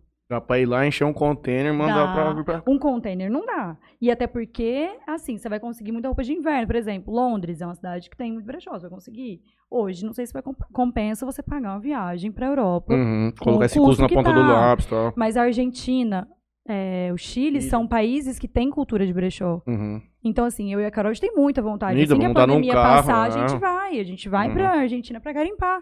Até porque a gente encontra essas bombers, essas peças que são muito únicas. Tem um brechó de Floripa chama Sei Lá Brechó. Inclusive, quem gosta desse tipo de peça, pode seguir. Ela é maravilhosa. Hoje eu até respondi um, um story dela. Que ela vende umas bombers, assim, que é a coisa mais bizarra. Peça Bomber, pra gente única. explicar pra galera, são aquelas roupas meio gordinhas, assim, que parece estar estufada com um negócio por dentro. Blusa de frio, que geralmente elas têm é, aplicações, né? Tem um elástico mais aqui embaixo, aqui assim. Ela é... Juninho, Hum. sorteiozinho de um conjunto, né? Interior Cash, Banal Brechó, não custaria nada, né? Não. Como que a gente nada. pode fazer? Com certeza. Você escolhe duas coisinhas lá, Ah. a gente paga o frete. Mas sabe como a gente faz com. A Ah. gente pode dar um, um valor assim, ó. A pessoa é, tem 200 crédito? reais pra gastar de crédito. Você fala? Opa, Tá com marcado. certeza. Daí a gente coloca 200 reais. Só que a pessoa fica com frete, porque ela faz essa colinha, ela vai comprando, comprando, Aham. comprando, e às vezes também passa dos 200, ela compra outra coisa ali que ela quer. Ninguém acha ruim, não. A Vai marcar a gente? Então na quarta-feira a gente monta uma arte bem legal. tá O prometido. Juninho vai fazer Muito uma arte legal. linda, maravilhosa. Vamos arrumar mais alguma. Vamos, vamos, vamos. É, é, é. Vamos pesquisar aí mais alguma coisa que a gente coloca junto Deixa pra... a gente dar uma passada aqui de novo no YouTube. Quem tá mandando mensagem? Vai virar, nós estamos. Eu, Juninho, eu dei uma ideia pra ele. A gente vai fazer um- começar um negócio diferente esse mês. Aí vocês vão ver o barulho que nós vamos fazer. Vocês vão fazer outro negócio? Não, a Márcia QP aqui, pelo jeito, é a nossa grande parceira de bike, Márcia Petrobon. Falando que a O que que tá Nayara é aqui? maravilhosa. Ah, Você não YouTube. tá a noite inteira nessa câmera aqui, não, né? Tá- Você tá rodando. Agora, às vezes, ele gostou disso aqui, ele deixa ali. Deixa aí, tá você- nem aí, mas... Ele vai embora. Ei, o cara tá ficando acostumado com o serviço. Ah, e aqui, ó. Posso falar rapidinho? Tem um. Pode. Família Samur Cardoso. Bem. É a Ivana. Tá lá nos Estados Unidos. Ela é, ela é tia do Moacir, namorado da Lívia. Ah, tá. Eu sei. Não, eu sei dessa tia dela, mas eu não lembro dela pessoalmente. Mas, ó, em 2018, a Bur Burberry queimou roupas e acessórios no valor de 141 milhões. Nossa. 141 milhões, gente. Assim, num mundo tão desigual. É muito. Ah, até o Momô tá aqui, assim. Ai, que legal, gente. Acho que a gente começou O aqui Hilton. depois, a gente. As... Carolina Scudler, é assim que fala o nome dela? Scudler. Scudler. Scudler. Natural de Floripa? A Carol é de Prudente. Presidente Prudente. Aham, a família dela mora em Santos, mas ela em é Floripa Prudente. deve ter muito povo exilado lá, Tem- né? Lá no sul da ilha onde eu moro, tem muita gente de São Paulo. Uhum. Tem muito gaúcho, muito A galera São mete a Paulo. malinha nas costas e tchau, tchau. Vamos ver o que É, acontece. porque é um, lá, o sul da ilha onde eu moro, eu moro num bairro especificamente chama Rio Tavares. É, são dois bairros, assim, que tem muito paulista. É, Rio Tavares e Campeche. A gente vive uma vida que parece muito com o dia interior. Por exemplo, Uhum. tudo que eu faço, eu faço a pé num raio de 700 metros. Mercado, academia, meu trabalho, tudo a Puta pé, seguro, enfim. É mesmo? É Quantos super mil habitantes tem lá? E na ilha, meio milhão. Algo Ah, aproximado. tranquilo ainda, pô. A ilha. É, só Mas na costa tem mais. É, porque daí no continente tem as. Como é que a gente chama, meu Deus? Quando são cidades, outras cidades. dormitórios. Não, é. Pô, a grande Florianópolis. A Grande Florianópolis, Uhum. que daí a Grande Florianópolis, que a gente chama de grande, lá a gente usa esse termo, né? Tem gente que chama cidade de, tipo uma cidade Satélite. satélite. É, grande Florianópolis, aí é, são, aí acho que dá um milhão e pouco, dois, sei lá, a gente pode estar Certo. falando uma besteira, mas é alguma coisa parecida com isso. E aí lá é bem populoso. É bem populoso porque que acontece? Não pode ter indústria mesmo grande Uhum. na- dentro da ilha. Então é tudo no continente. E aí realmente é onde a coisa, a, a cidade grande mesmo tem essa, que aí tem mais questão de violência do que na ilha. Ah, e lá sim. no sul da ilha não é muito populoso. Uhum. Lá é mais protegido, né? As praias. Ah, deve ser maravilhoso lá. É maravilhoso. E aí o povo que mora no interior quer morar onde? Na praia. Lá é tudo pertinho da praia, assim. É. Você não consegue... Qualquer lugar que você morar, você tá morando perto da praia, entendeu? Lá é Havaí Futebol Clube? É Havaí. Onde é Havaí? Tem um Havaí, tem um outro, mas eu não lembro o nome agora. Não. Não, Não, não. Tem o... Quer ver? Deixa eu dar um Carolina aqui. foi assim mesmo. Tô amando ouvir tudo. Tô com frio na barriga. A Carol, minha sócia. Carol muito diz assim: fofa. morro de orgulho dessa amiga, irmã e sócia. O Renan aqui dá um salve. Aqui. Renan aqui, né? Figueirense. É. Figueirense. Figueirense. Mas acho que... Eu não sei se o Figueirense é do... Da ilha. É da ilha. Eu acho que o Figueirense é do continente. Aí lá na ilha, que é ali até perto da minha casa, é o Havaí. Tem uma, tem um, tem uma rixazinha. É? Ah, certeza. Hoje? Não tenho a menor ideia. Do quê? Ah, pelo amor de Deus, Leonardo. Ah, Gustavo Kirten. Ah, Gustavo Kirten. Márcia Petrobon. Não, mas- não basta. Eu já te falei. Você tá proibido de falar até você trazer um microfone. Eu tava conversando disso ontem. Porque o cara não ouve, Tião. Eu já cansei de falar pra você, moço. Não fala mais, maluco. Não fala mais. Mas hoje você falou que ia trazer. Não, você tem na tua casa. Mas não tem orçamento, não. Márcia Petrobon, no massa morar com a Nai, tem que trabalhar com ela. E o Toquinho Júnior dá boa noite pra gente. O Derso Matos, Deus abençoe e ajude a Ilha do Manezinho. É. O, o local É o de pai ou Floripa. O local de Floripa é conhecido como Manezinho. Como assim local? Ah, o Quem é local. nascido Ah, tá. lá é Manezinho. Os caras são mala com o nego de fora? Ou eles são, sec- tipo assim, os, os Não, mal é a gente que chega lá enchendo o saco. É, né? É. O cara tava lá de boa, pescando o peixinho dele, tranquilo. Não, mas tô dizendo assim, a molecada Não, é porque tem muita cidade, gente que reclama. ah, Tem gente que reclama, né? turista esculacha lá. Acontece, um, acontece uma mini rixa, assim. Ela, ela não é velada, a galera zoa, assim. que é a galera que chega, vamos supor, o paulista, o gaúcho e tá frenético, trabalhando. E aí o desenvolvimento chegou ali, aí reclama que fala que o manezinho não gosta de trabalhar. Tem, tem, essa, Uhum. tem esse mito, assim. Ah, manezinho não gosta de trabalhar e que a gente que veio de São Paulo gosta de trabalhar. Tá Mas assim, eu acho, eu não, eu não concordo, né? Fala que é a gente que levou o desenvolvimento, mas não é assim. Mas acontece, acontece essa rixa. Júlia Del Grosso, que eu acredito que seja sócia da Lívia. Um projeto feito com muito amor, né? A gente Ah, elas são daquilo. maravilhosas, gente. A Lívia Vou- que é a loja mais linda. É, pode Ficou fazer o jabá delas. Claro, arquitetura Cora. Cora, arquitetura Cora, elas são maravilhosas, gente. Elas foram até lá em Florianópolis, quando a loja estava construindo. Quando elas mostraram o projeto primeira vez pra gente, assim, em 3D, nossa, eu e a Carol, a gente chorava. E a nossa loja é uma referência até hoje. As pessoas chegam, ah, quem fez a loja? Quem que pensou na mobília, né? Que a gente tem mobília mais industrial e tal. E aí é tudo coisinha da cabeça delas. Maravilhosas, super competentes. Você conhece o Tarta?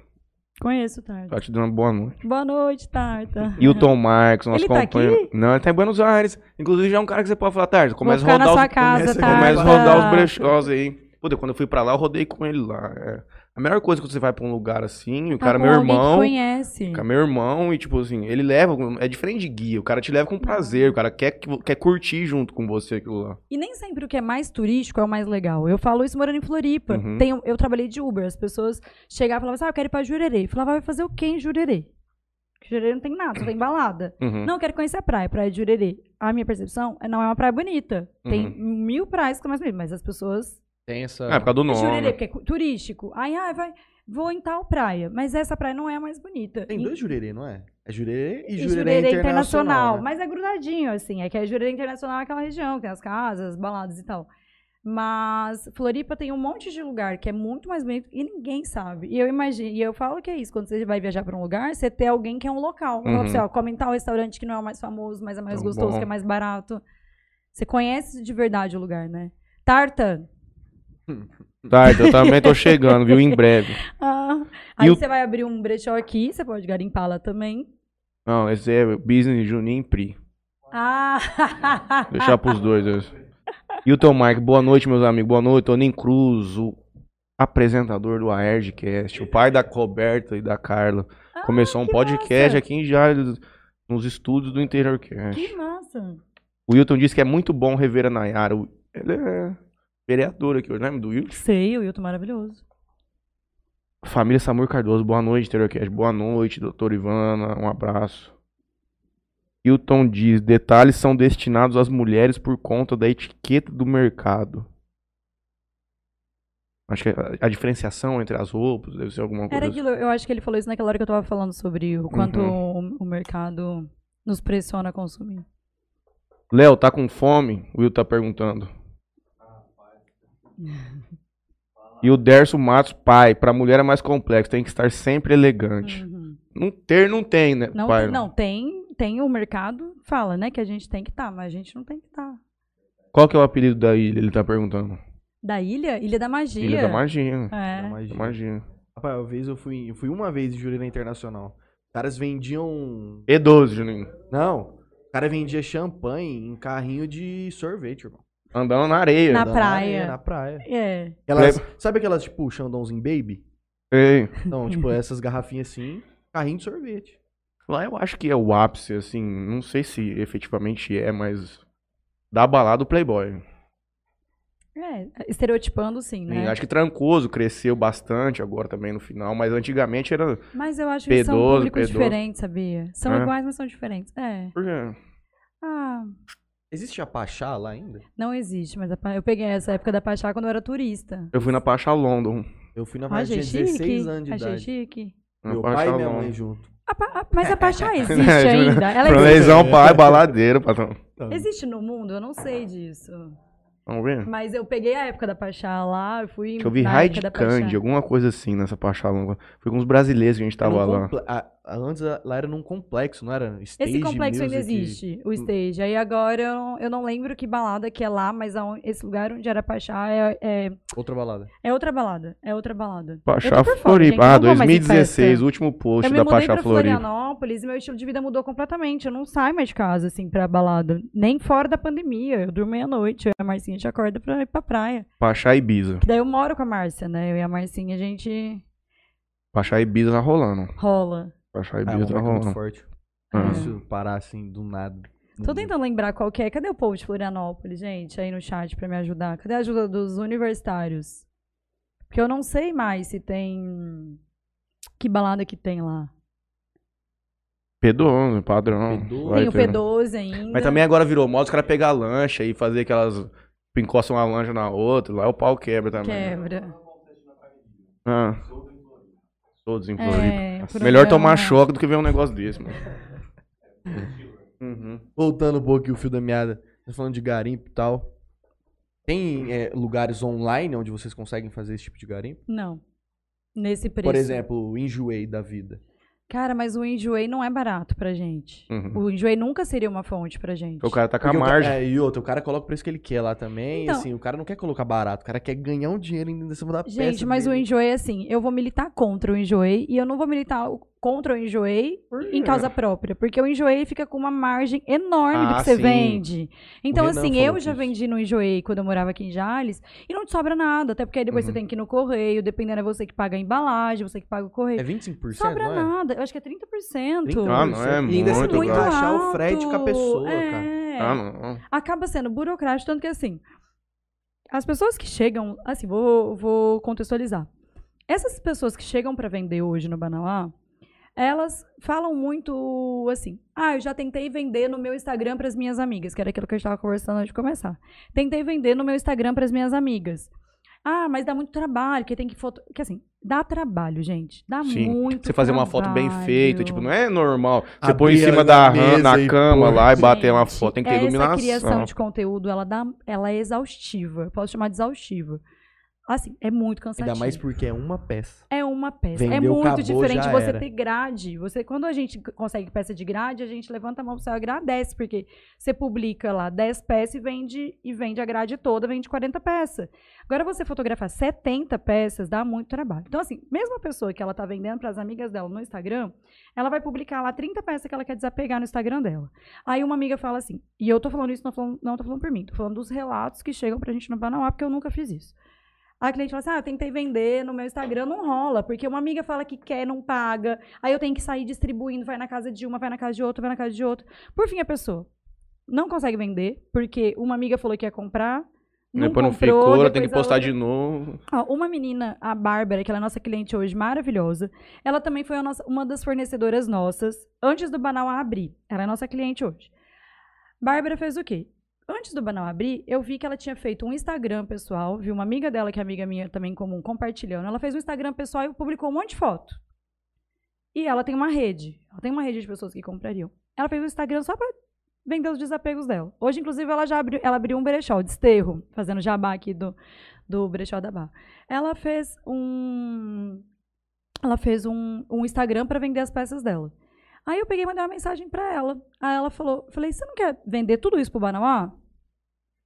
Ela falou: ah, posso levar aí? Posso. Ela levou lá. Ela falou: ah, ainda bem que eu tô vendendo isso aqui pra vocês. Porque dá muito trabalho fotografar. Aí você fala com um, aí fala com outro, aí a pessoa fala que quer, depois desiste.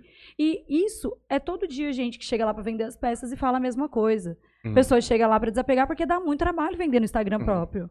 Ah, eu Não acho que não tem vale. efetividade igual você tem. Então a pessoa chega com uma mala de roupa lá que ela vai desapegar, a gente já avalia na hora, propõe um preço. E, e tem um plus, que é o seguinte: pessoa, é, a gente propõe um preço em reais para ela, a gente paga por Pix, ou esse valor mais 15% em crédito para ela comprar no Banauá.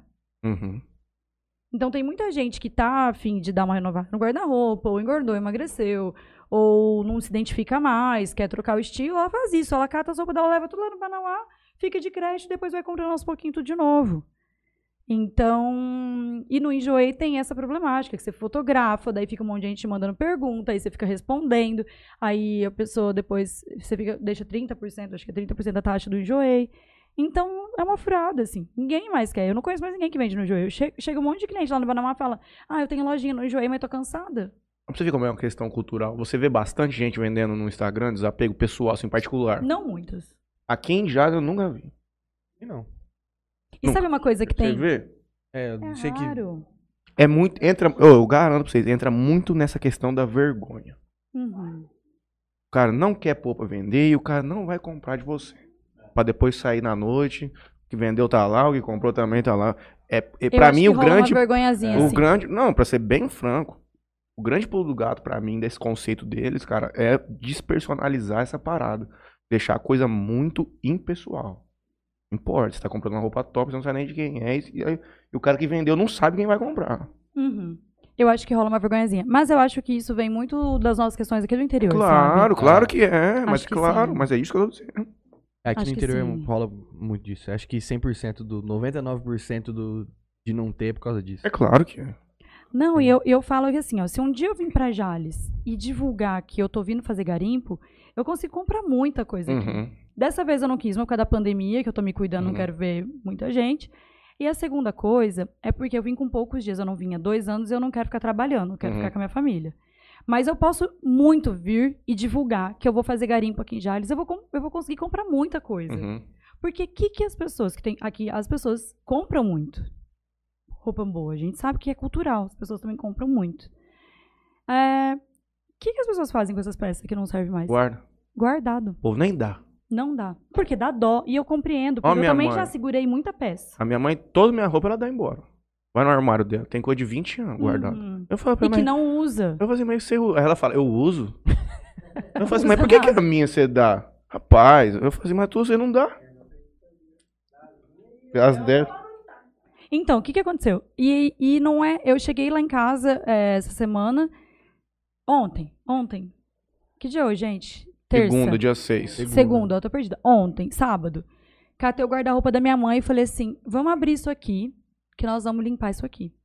Na hora que eu vi o tamanho dos sacos de doação, eu falava assim: "Sé- sério que isso aqui tava cabendo no teu guarda-roupa? Não acreditava, um monte de saco, ficou tudo na cozinha, assim. Eu, mãe, isso aí tava tudo socado no seu guarda-roupa.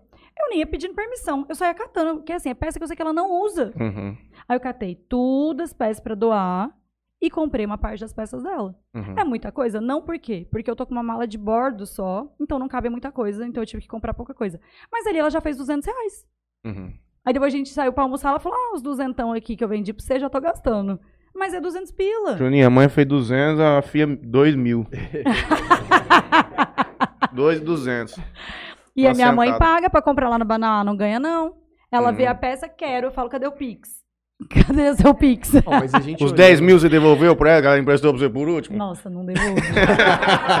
Nossa. E não dá nem um pedacinho Desculpa, de. Mano, mãe. tu- mano, filho é uma desgraça mesmo, não Mas, ó, tinha. pelo que a gente tava olhando no Insta. Mas não ali, fiquei rica ainda, uai. O dia que eu ficar, vou devolver esses 10 mil pra ela. A gente olhando no Insta aqui antes, cara, as peças muito baratas. É, barato. Muito baratas. Então, e é interessante, né? Porque como a gente tem feito muito marketing de. Porque assim, o que acontece, né? Vamos contextualizar. A gente tem peça desde R$ 9,90 lá no Banauá. Só que quando a gente vai fazer o marketing, geralmente a gente vai pegar o quê? As peças melhores. Geralmente as peças melhores são as mais caras. E aí elas reclamam que as peças estão caras. Mas não é que as peças estão caras. A gente está usando as peças melhores, as mais baitas, as peças únicas, importadas, de marca sinistra, para fazer o marketing, para mostrar para elas, gente, ó, se vocês quiserem comprar uma peça de 2 mil por 10% do valor, a gente tem aqui. Uhum. Só que a gente tem peça de R$ 9,90. E aí elas acham caro por quê? Tem algumas clientes que elas têm uma mentalidade de confundir brechó com bazar. Eu não sei a diferença. A diferença é, o bazar ele recebe roupa de doação Ah, Ah, tá. E ele vai reverter o dinheiro também É. pra alguma coisa. para outra finalidade. Ele primeiro de tudo que ele não tem finalidade de lucro. Uhum. Eu sou uma empresa, eu sou um Uhum. business. Primeiro, que além de eu bancar toda a minha estrutura, eu tenho intenção de crescimento. Eu tenho que ter lucro. E aí as pessoas. E outra coisa, eu paguei por essa peça, ela não veio pra mim de Uhum. doação. E muitas das vezes eu pago caro, eu não pago barato nessas peças. Igual eu falei, tem peça que a gente vende pelo mesmo preço que a gente pagou. E aí elas reclamam, alguma, algumas pessoas chegam questionando a gente. Eu entendo que é super papel nosso também fazer um marketing ideal, é, estamos nesse caminho, para diferenciar. Olha, gente, aqui é um, é um brechó concept, é diferente do brechó que você encontra. Uhum. Porque, por exemplo, é, eu lembro quando eu morava aqui em Jales, tem um brechó que eu já garimpei, passou em frente do. Gente, passou em frente à Santa Casa. Pra ir Certo. em direção ali é, O IP, ao IP. IP. Não tem um lugar que é uma bif- bif- bifurcação Tem um tinha um bar. bar ali? Ali na frente é um brechó. Um brechó, brechó, brechó. Uhum. Aí você entra lá, as peças 15 reais. Mas é outro contexto. Você Uhum. chega lá, a mulher.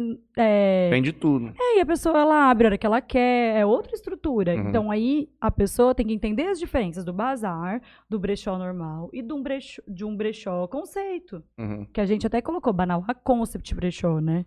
Então tem algumas pessoas que chamam de brechó boutique, né? Tem algum, algumas as nomenclaturas assim pra diferenciar. Mas vocês não foram as criadoras desse conceito lá em Florianópolis, já era uma coisa que existia. Já existia. Inclusive, Lá- tem, lá um, tem um lá que quando a gente. Eu comprava muito lá, que é um brechó que eles têm. Eles, acho que eles têm cinco ou seis anos. Ah. Tem cinco ou seis anos. E elas, no começo, hoje em dia, o nosso trabalho é parecido com o delas, mas tem, tem al- alguns pontos que, que eles se diferenciam. E eu já comprava lá, que inclusive essa roupa que eu tava de 50 reais. Foi- eu tinha tinha comprado lá. brechó? É. E aí, eles já tinham esse conceito. E tem um outro brechó que, que a gente tem de muito referência lá em Florianópolis, que é a Maricotice, que a gente gosta muito. Tem o meu amado brechó, que é lá perto. O nosso bairro em si, o sul da ilha, é um lugar forte em brechó.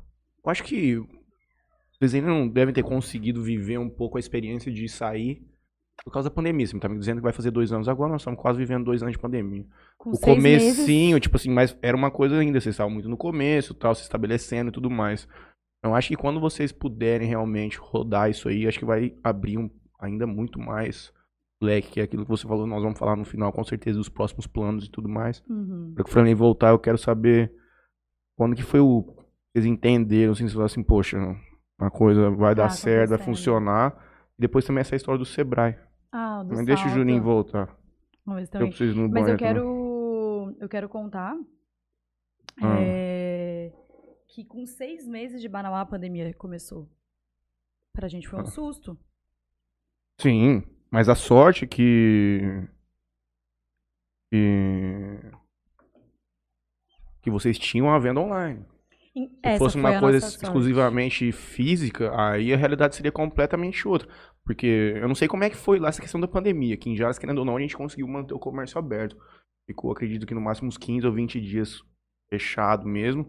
E depois a gente começou a trabalhar num regime de meia porta, que o cara ia até na porta da loja. e- Pô, Que foi um migué do caralho, mas o comércio não fechou aqui. Uhum. Como é que foi lá? Não, lá pra gente foi muito desafiador. Uma porque é, fechou o comércio e eles foram muito rigorosos, tanto que Florianópolis foi um exemplo. Nos primeiros meses Uhum. ali de pandemia, os números, os casos eram muito baixos. Uhum. Até o período da eleição ali, do, da reeleição do atual prefeito, ele segurou muito. Então, é, foi uma cidade modelo. A gente tivemos no começo da pandemia pouquíssimos casos. Então, o comércio ficou fechado. E mesmo quando abriu, eu e a Carol decidimos por manter fechado Uhum. por uma questão de coerência. Porque era o que a gente acreditava que deveria ser feito. Era o que a gente acreditava que era certo. Então, mesmo com.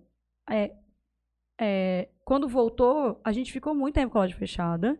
Já reformada? Não. A gente, o que aconteceu? A gente tava na loja pequena, na nossa Uhum. lojinha lá. Deu seis meses de Banauá, pandemia veio com tudo. Só que pra gente foi super desafiador, por quê, Matheus? A gente não saía de casa. Eu, eu morava sozinha, Carol morava sozinha. Eu fiquei mais de três meses sem ver um rosto. Nem Sabe da Carol você encontrou? Nem da Carol, nem de ninguém. Eu não fui nem no mercado em três meses. Juro, você viveu a pandemia, A pandemia, brutalmente. Morando numa kitnet. Eu fiquei três meses Pedindo sem ver um rosto. tudo. Pedia tudo. Não, eu não pedia nem pizza, porque eu tinha medo da caixa de pizza. Vim com Covid. Então, assim, eu só pedia mercado uma vez a cada dez dias, me virava e tal. Como que a gente fazia pra garimpar? Porque daí, o que que acontece? Como é que eu vou garimpar? Eu não podia sair, nessa época a gente tava garimpando muito fora. Muito. Aí, é, a gente divulgava, as clientes iam no portão da minha casa e pendurava a sacola. Eu pegava a sacola e avaliava. Ou elas faziam o seguinte: tiravam um monte de foto e me mandavam. Uhum. Foi uma época que a gente cometeu inúmeros erros, porque a gente vendeu um monte de peça ruim. A pessoa tirava uma foto, a gente olhava a foto, tá comprava, boa, a pessoa né? ia lá e deixava. A hora que a gente olhava, a qualidade era muito inferior. E né, com medo de ficar sem peça para vender, a gente acabava vendendo. Então a gente cometeu inúmeras falhas. Inclusive, a gente fez publicação, vídeo, pedindo mil desculpas para todas as clientes que a gente errou. É isso que eu falo também da gente humanizar muito o que a gente faz. A gente fala que a gente, nós somos duas empreendedoras errantes, a gente assume todas as nossas falhas ali. Por isso que a é gente natural. cria essa relação de comunidade com as nossas Uhum. com as nossas clientes. Elas são nossas amigas, sabe? E aí elas penduravam a peça ali, a gente pegava, lavava tudo, criava o conteúdo. Foi a época que eu mais trabalhei na minha vida. Não, mas aí, e aí, tipo, vocês duas criavam conteúdo simultaneamente. Tipo, a roupinha que chegava na tua casa, e você a fazia as Rafa fotos. ajudava também. Aí a gente Porque fazia- sempre que eu vi, eram vocês duas as modelos, quando eu via nos stories. Tipo, vocês faziam as provas E lá. aí teve e- a Rafa que ficou ali com a gente também, que trabalhava com a gente. A Rafa também criava conteúdo. Aí a gente ficava criando conteúdo, vendendo. E assim, hoje a gente. E outra coisa. Aí as peças ficavam tudo entulhadas na minha sala, com E o quem nome delas. Perdão, vai. com o nome delas. E depois a gente, em horários, eu pegava minha mochila de mochilão, enchia de peça, eu morava na rua do Banauá. Hum. Subia lá, a gente ia estocando. E a gente não permitia que, eles, que elas retirassem. Então essas peças a gente estocou, assim, mais de mil peças compradas. A gente foi estocando. Na hora que a gente foi entregar essas peças, Matheus, Ah, se eu tivesse comprado, eu ia buscar no mas dia. era tanto te juro. erro, mas era tanta falha que a gente fez, assim, foi uma coisa louca.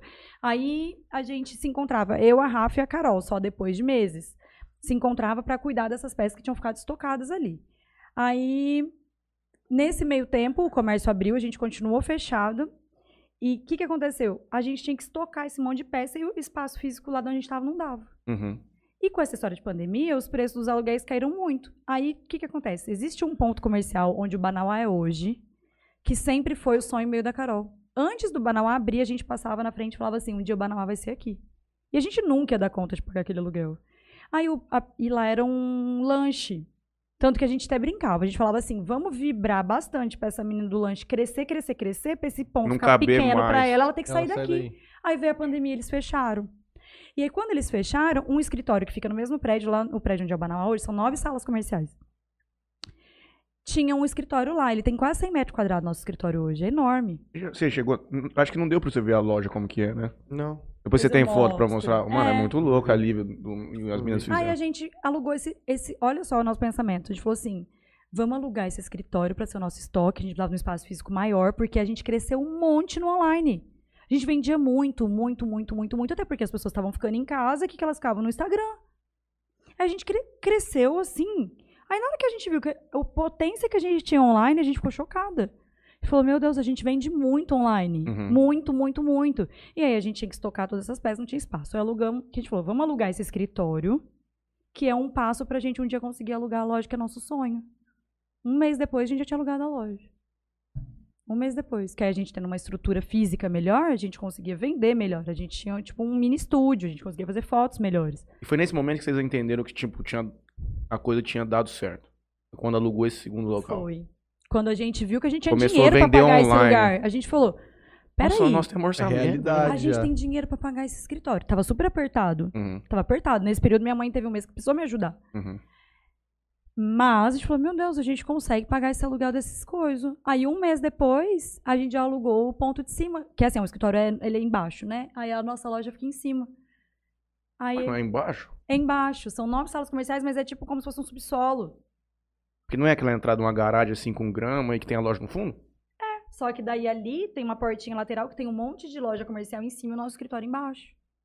O nosso escritório, nosso escritório é do tamanho daquele terreno inteiro embaixo. Como se fosse um subsolo.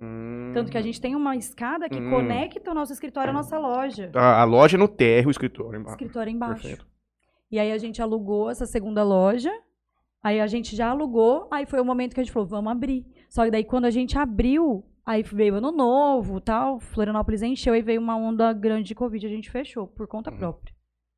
Claro, com o respaldo de que a gente tem venda online, a gente Uhum. entende que tem muito É. comerciante que não tem essa possibilidade ou Uhum. não conseguiu se Online adaptar. deve dar uma salvada. Deu, Mas nessa segunda onda que veio, foi permitido o continuamento normal. comércio. Foi, foi, foi. Mas eu e a Carol, a gente, por, a gente acreditava que era coerente com o que a gente acreditava, né? E como é que tá a realidade lá hoje do Covid? Tá de boa também?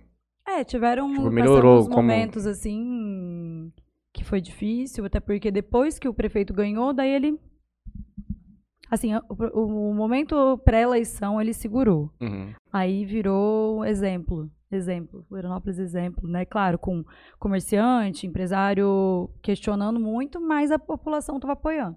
Aí ele elegeu, depois que ele elegeu, ele abriu. Acho que acredito que é uma galera bem progressista lá, assim, mais de esquerda, assim, né? Geral, a, a maioria da população não é? E como que teve esse apoio da população? Não, porque na verdade os números demonstravam que a gente era um exemplo. Uhum. Nossas UTIs não tinham lotação, era a capital com o menor número de mortes do Brasil. Então, não tem como se apoiar, as pessoas não estão morrendo, É, fica difícil. entendeu? E querendo ou não, também a questão de, de ser uma ilha ali, você reduz aquele fluxo diário de pessoa que tá indo à toa, entendeu? E tem mais uma É. coisa Como é que também. ficou a entrada e saída da ilha ali? Não, eles não têm como ter esse controle. Daí era normal, rodava normal. E também tem uma coisa que Florianópolis tinha a seu favor. Como é um polo tecnológico, as pessoas conseguem trabalhar de casa. Uhum. né? Então, as pessoas conseguem trabalhar de casa, que é diferente da realidade de outros lugares. Então, também fica mais fácil conter nesse sentido. Mas hoje tá de boa, assim. né? A gente, aí teve um momento que a gente manteve a loja fechada por conta própria, que a gente acreditava que isso era coerente com o que a gente acreditava, considerando que a gente tinha a possibilidade do online. E aí, quando as coisas foram mais melhorando mesmo, assim, aí a gente reabriu. Eu Aí vou tá de vento em pouco. no banheiro, depois nós vamos no toalete, perdão. Mas nós vamos entrar nesse mundo do empreendedorismo. Quando vocês se entenderam, assim, que a questão do Sebrae e tudo mais. A gente falando de. Pri, você quer fazer uma pergunta pra ela? Mas você Então, vai ter tempo formula, pra pensar. formula, Ó, Pri. Senta aqui, Senta eu vou fazer uma pergunta. Vem, Pri. A Nossa, Pri formada morre. em moda, vem aqui, Pri. Morre de vergonha das coisas. Nossa. A gente, É só a prática, depois da prática. a gente falando de online, não tem como a gente falar. a gente- A gente até tava conversando disso é, quando a gente não tava no ar. Não tem como a gente não mencionar é, a venda por e-commerce, né? Uhum. Ainda mais vendo que dados hoje mostram que o e-commerce só cresce, só cresce. Isso não é uma realidade lá na Banauá? Gente, foi um flop. Um flop. Assim, pra quem não sabe o que é flop, é assim, é um fracasso. O que que rolou? A gente pensava assim, ó, com o alcance que a gente tem no online, se a gente consegue vender 70, 100 peças no dia, nos stories, nos stories, a hora que a gente tiver um site, a gente não vai ter- mais. A gente não para mais. Até porque os sites que tem os brechós que são os maiores do Brasil hoje, que é Troque, o Repassa, eles têm site. Aí a gente falou, não, a hora que a gente abriu o site, daí, olha, gente, nós, pel... olha, nós demoramos muito para conseguir fazer um site que ficasse do jeito que a gente queria. Mas fizeram. Fizemos. Foi para um cara, outra pessoa, a gente ficou mais de um ano trabalhando nesse site. Gastando dinheiro, gastando dinheiro, gastando dinheiro. Mas falou, não, vai dar tudo certo a hora que o site sair. Aí o que, que aconteceu? O dia que a gente colocou a primeira vez o site no ar, em uma hora teve 11 mil visitas no site. O cara que estava cuidando do site pra gente na época só respondeu assim: vocês estão prontas para ganhar dinheiro? Porque o site não parava no ar de tanto acesso, ele caía. Ninguém conseguiu comprar. Reformulamos, trocamos a plataforma, é, inauguramos lá, lançamos o site de novo. Ninguém comprava nada. A gente não entendia. A gente fazia chamada, marketing, desconto, cupom, tudo. O povo não comprava. O povo não comprava. E a gente vai ficando desesperada, porque dia sem vender é perca de caixa. A gente, meu Deus, como é que vai fazer? E a gente investiu um monte, compramos muita roupa pro site. Falou, nossa, nós vamos vender um montão. E não vendia, não vendia. Vendia duas peças no dia. A gente falava, meu Deus, que desespero, o que, que é isso? Aí o que, que aconteceu? Aí a gente falou, cara, vamos conversar com o nosso cliente, vamos fazer caixinha de pergunta, enquete, vamos entender o que, que deu errado aqui. Por melhor que as fotos fossem, etc., existe uma coisa no Banauá, eu vou falar isso do Banauá. Existe uma coisa no Banauá que é assim, elas se conectam muito comigo e com a Carol. E eu e a Carol, a gente não faz foto para vender, a gente faz vídeo, eu e a Carol vestindo. Então a gente apresenta, ó, essa peça, ah, esse macacão, ele é de crepe, olha a fluidez, aí eu viro, mostro como que é as costas. Além de ter esse fator delas se conectarem comigo e com a Carol, é, existe o fator de que a pessoa consegue ver muito melhor a Ver peça como no fica no corpo. corpo. E aí a gente entendeu que esse era um dos fatores. Mas o fator principal, gente, que a gente achou muito curioso. A gente criou um sistema de venda nos stories, que eu, né, eu falei pra vocês, a gente publica o vídeo e coloca uma caixinha de pergunta, a pessoa só coloca ali qual a forma de pagamento que ela quer, ela tem 10 minutos pra pagar, a gente manda ali o Pix, a gente fica respondendo ali rapidinho, é instantâneo, é tá, tá, tá, tá, tá, tá. Que trabalho que a pessoa tem? Copiar e colar qual é o nosso Pix, jogar no pagar. aplicativo, ela acabou de comprar. Ela quais, quantas ações ela precisou fazer, gente? Nenhuma. Ela respondeu quero e mandou o, o, o print do Pix. É rápido, é fácil. Não Hoje- tem que fazer login, não cadastro tem em que fazer site. login, não tem que pôr o cartão de crédito. Mas se ela quiser comprar cartão, é PagSeguro que vocês fazem? É PagSeguro. Acho que hoje o lance de e-commerce é qu- quanto menos clique a pessoa der pra fazer a compra, é o melhor, é, é o melhor caminho. Eu comprei mais um livro essa Quanto mais semana. curto o caminho for, For- melhor. Eu comprei Exato. um livro essa semana, coloquei endereço, nome, e-mail. Não tem. Já tem- tava o negócio do cartão, tipo assim, o meu o cadastro era pô, nome, CPF, já o cartão junto. Tipo assim, É. eu não tive que fazer um cadastro Isso, pra existe- depois ir pra, pra página da compra. e tudo Existe mais. sites que não precisam de cadastro. Mas eu Então. vejo uma, uma problemática nesse. No, no caso da Banauá, é que é, é a alta rotatividade que vocês têm de produto. Uhum. Então, ficar cadastrando produto no site, é, que também estava sendo vendido no store. Às vezes, na hora que você cadastrou, o cara já vendeu no já store. vendeu Não, isso, né? isso depois a gente entendeu que a gente não tem estrutura para ter um site. Acho A que o gente business não precisa- comporta um site. A gente precisava de não um é escritório site. muito maior. A gente precisava de muito, Muito mais, mais pessoas. gente. Tem que ser um investimento muito E alto. você precisaria de mais material. Não, material e software, tudo, controle. Uhum. E assim, o que, que acontece? Pra gente publicar ali nos stories, a gente veste pronto. No site tem que ter a medida de tudo. É, descriçãozinha tudo É certinho. é- muito difícil. muito- E uma coisa super curiosa, gente, é que assim, quando vocês pensam. Vou fazer uma pergunta pra vocês agora. Quando vocês pensam num brechó, vocês me conhecendo, vendo o jeito que eu me visto, vendo como. assistindo ali, que você falou que acompanha desde o começo. Quem que você acha que é o nosso público? A persona do nosso público, você acha que é quem? Quem que você imagina que tá ligado em moda consciente, que gosta de comprar no brechó? Estudante de faculdade de 25 a 30 anos. Desempregado. Não, estagiário. Nossa persona é médico, concursado, mais de 35, mais de 40. Olha pra você ver como a gente se Mais de equivoca. sabe nada. 50. Não, mas é pra você ver a percepção que a gente tem, às vezes, da coisa completamente distante do que é de fato, mano. Então, mas assim, não é de qualquer brechó, na verdade é o nosso Uhum. nicho. Tanto que eu tenho uma. A pessoa que me inspirou a abrir o brechó, a Dani, ela tem um brechó super legal. Chama I Need Brechó. A Dani, se ela abrir um brechó na frente do Banal, ela não faz concorrência. O dela é peça vintage, é, personalizada, com, com upcycling, etc. Ela não faz, a gente não faz concorrência uma para outra. Uhum. É dois públicos, é esse público universitário, descolado, que, que é descolado, que frequenta o barzinho. Nosso público é um público que ele tem um excelente poder aquisitivo. Ele sabe o que é bom. Ele sabe o que é ele- bom e ele, e ele tem, tem dinheiro respeito pra pelo comprar, dinheiro dele. E ele tem dinheiro para comprar. E assim, aí é super. Só que aí o que, que acontece? Junto com isso vem a. Por que, que eu tô te contando isso? Porque junto com isso vem a problemática do site. Minha mãe, por exemplo, ela morre de preguiça, porque ela não é a nossa geração Uhum. que já tá lá com o Sim. celular, com o iPhone, que tá conectado.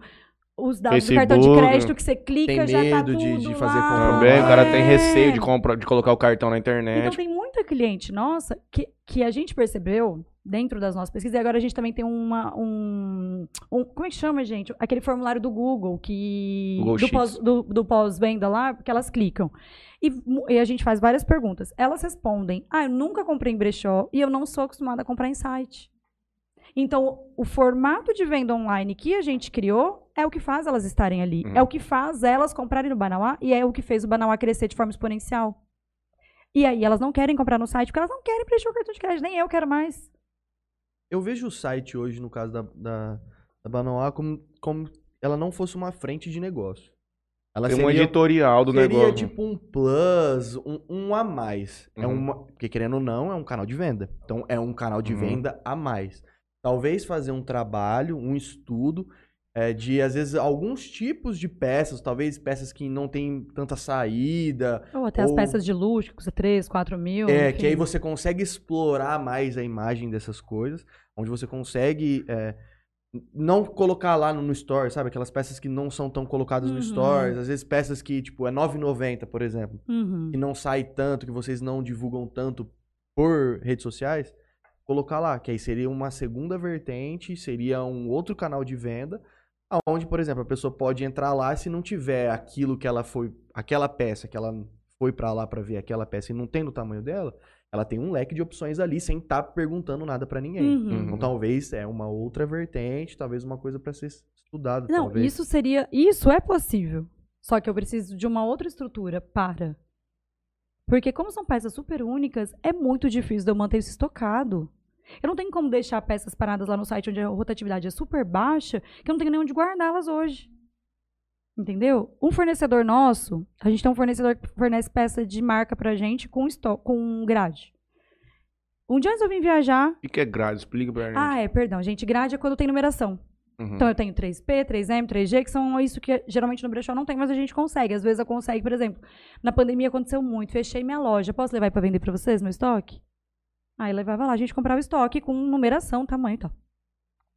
Aí o ele chamou a gente lá e fez uma proposta excelente. Ele falou: "Ó, eu quero vender todas essas peças assim, gente, uns coisos gigantes assim, um monte de caixa. Não, vocês levam, eu não consegui nada, eu faço um preço, um preço assim, ó, muito barato. Gente falou pra ele, não dá pra levar, não, não tem onde guardar isso. Não, mas eu ponho. Não dá.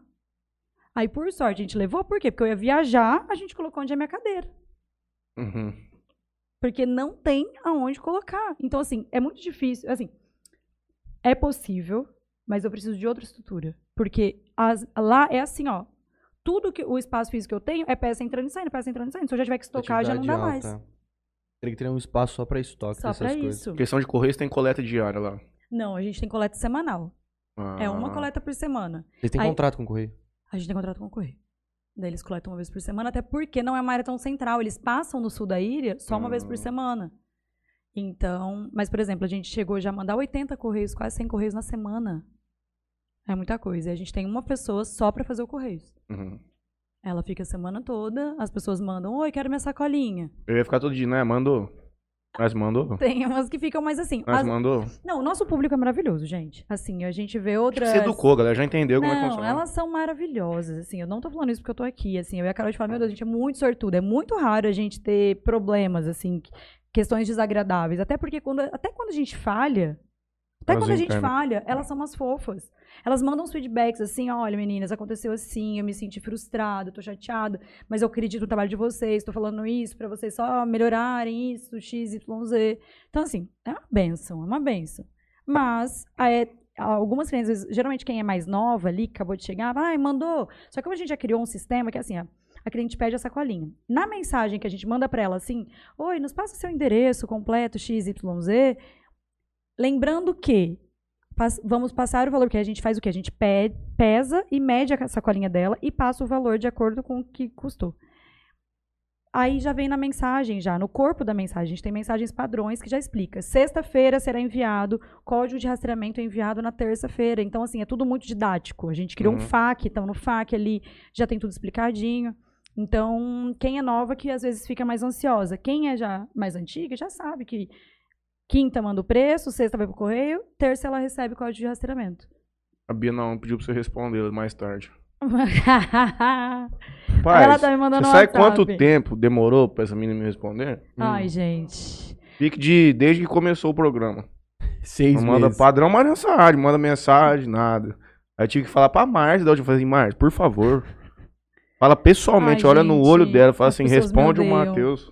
Gente, as pessoas me odeiam. Sério. Eu não respondo ninguém. Ninguém, ninguém. Não eu tem juro- saco pra Não, WhatsApp. eu juro, em 2022 eu vou tratar em terapia.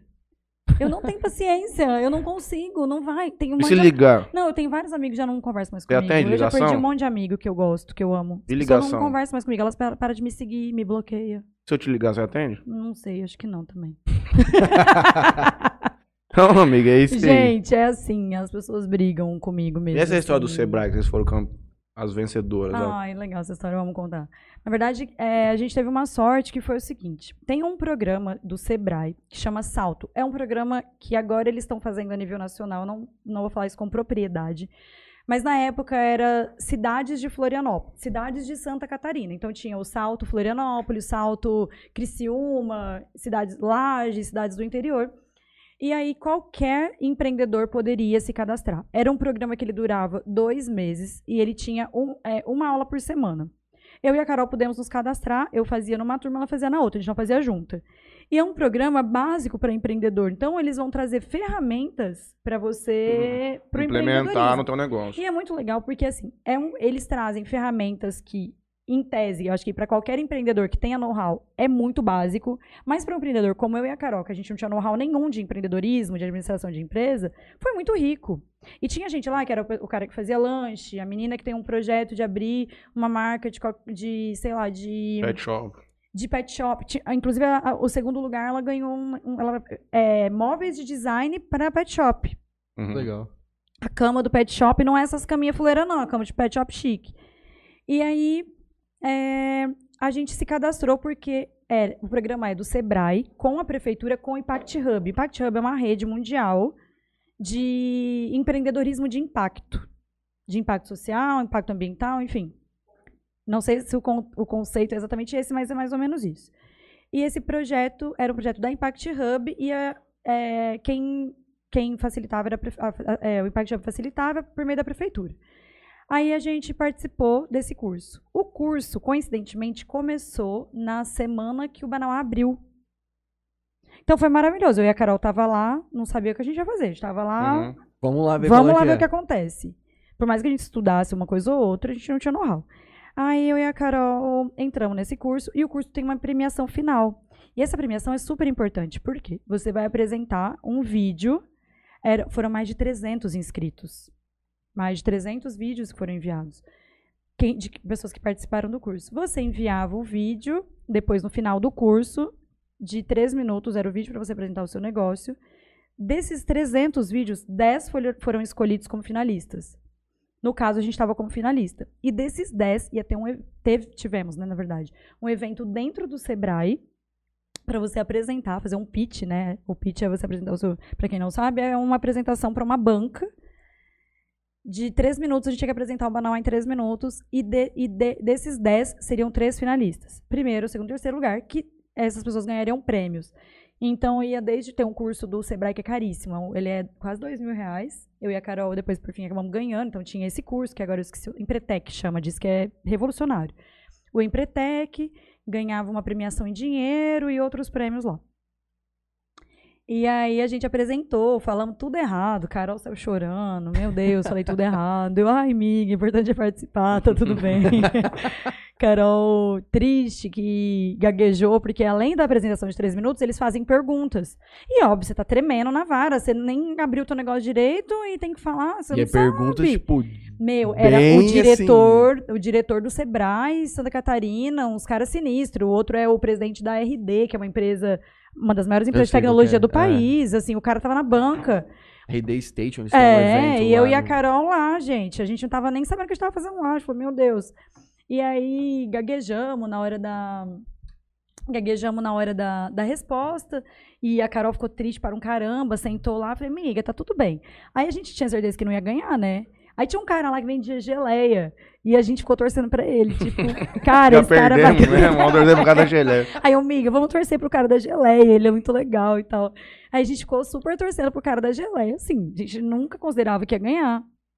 E aí o. Aí o. Foi, o segundo lugar foi uma menina lá do PET. Aí na hora do PET, acho que foi a menina do PET. E da- dos, dos móveis lá de design Do de geleia. PET. E o cara da geleia não ganhou. Ou ele foi empatado em terceiro lugar com uma outra moça lá.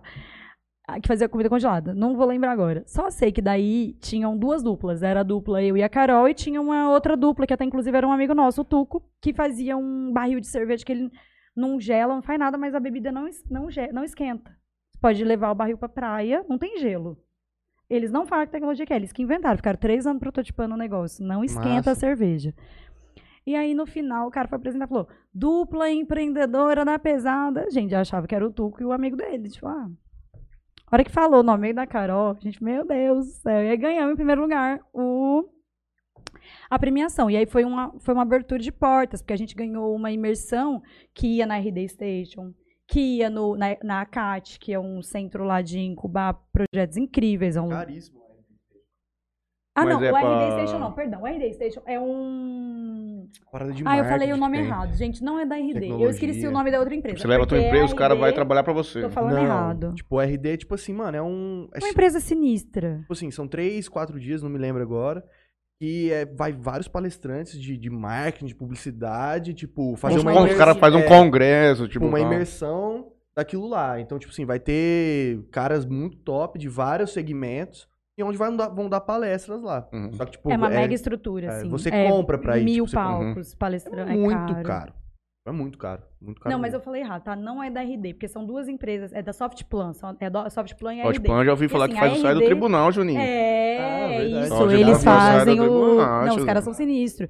E era da, da Softplan, na verdade, falei errado. A RD é uma empresa de tecnologia sinistra lá de Floripa, eu não sei o certo que eles fazem, foge da minha alçada, mas eles são sinistros, eles são das maiores do Brasil, e eles têm esse evento que é gigantesco. São vários palestrantes ao mesmo tempo, vários palcos, é uma Cara, tem loucura. gente de, vem de outro país. Inclusive, É. teve um. Por Teve um exemplo, da XP que ela faz também. Não sei se a RD faz. Mas, tipo, eu não me lembro se, se foi lá na, na RD que veio o Barack Obama uma vez. Bem na XP. Foi na XP? Mas, tipo assim, vem caras de fora que. E vem pessoas de fora do país pra ir nessa, R- nessa RD, que, tipo, você chega lá, você senta, tem um, um foninho que você liga na, na, na tua cadeira e, tipo, é traduzido ao vivo Uhum. no idioma. Não, e aí eles fazem uns shows de, fina- de- nada a ver assim, com o, conteúdo, mas é tão grande que eles têm uns shows surpresas no final, assim, e, por exemplo, o show do Skank. Você tá lá de boas e sai o Skank Do dando nada um show. É, assim, é, é um evento gigante. Favor. Não, eu tô bem, obrigada. tuas caixinhas de pergunta.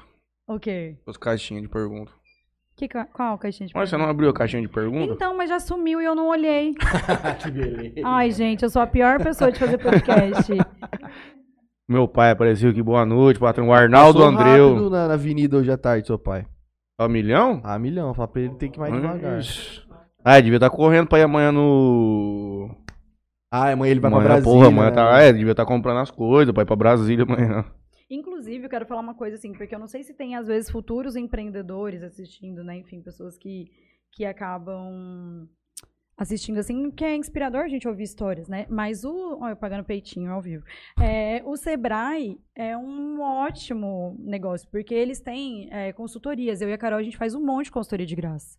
Teve um momento que eu e a Carol, a gente pilhou que a gente queria um sócio investidor. Mas Não, essas consultoria de graça é, é porque vocês ganharam Não, ou não? Tipo, você qualquer pessoa Ai, pode fazer consultoria de graça. É maravilhoso. Você faz o cadastro ali pela internet, aí você coloca em qual âmbito você quer. Ah, vamos supor, eu e a Carol, um exemplo, estamos com problema em finanças, a gente não está cuidando das finanças.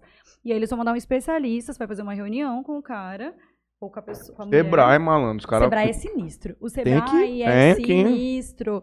E aí eles fazem a consultoria, depois te dá um parecer, te acompanha, sabe?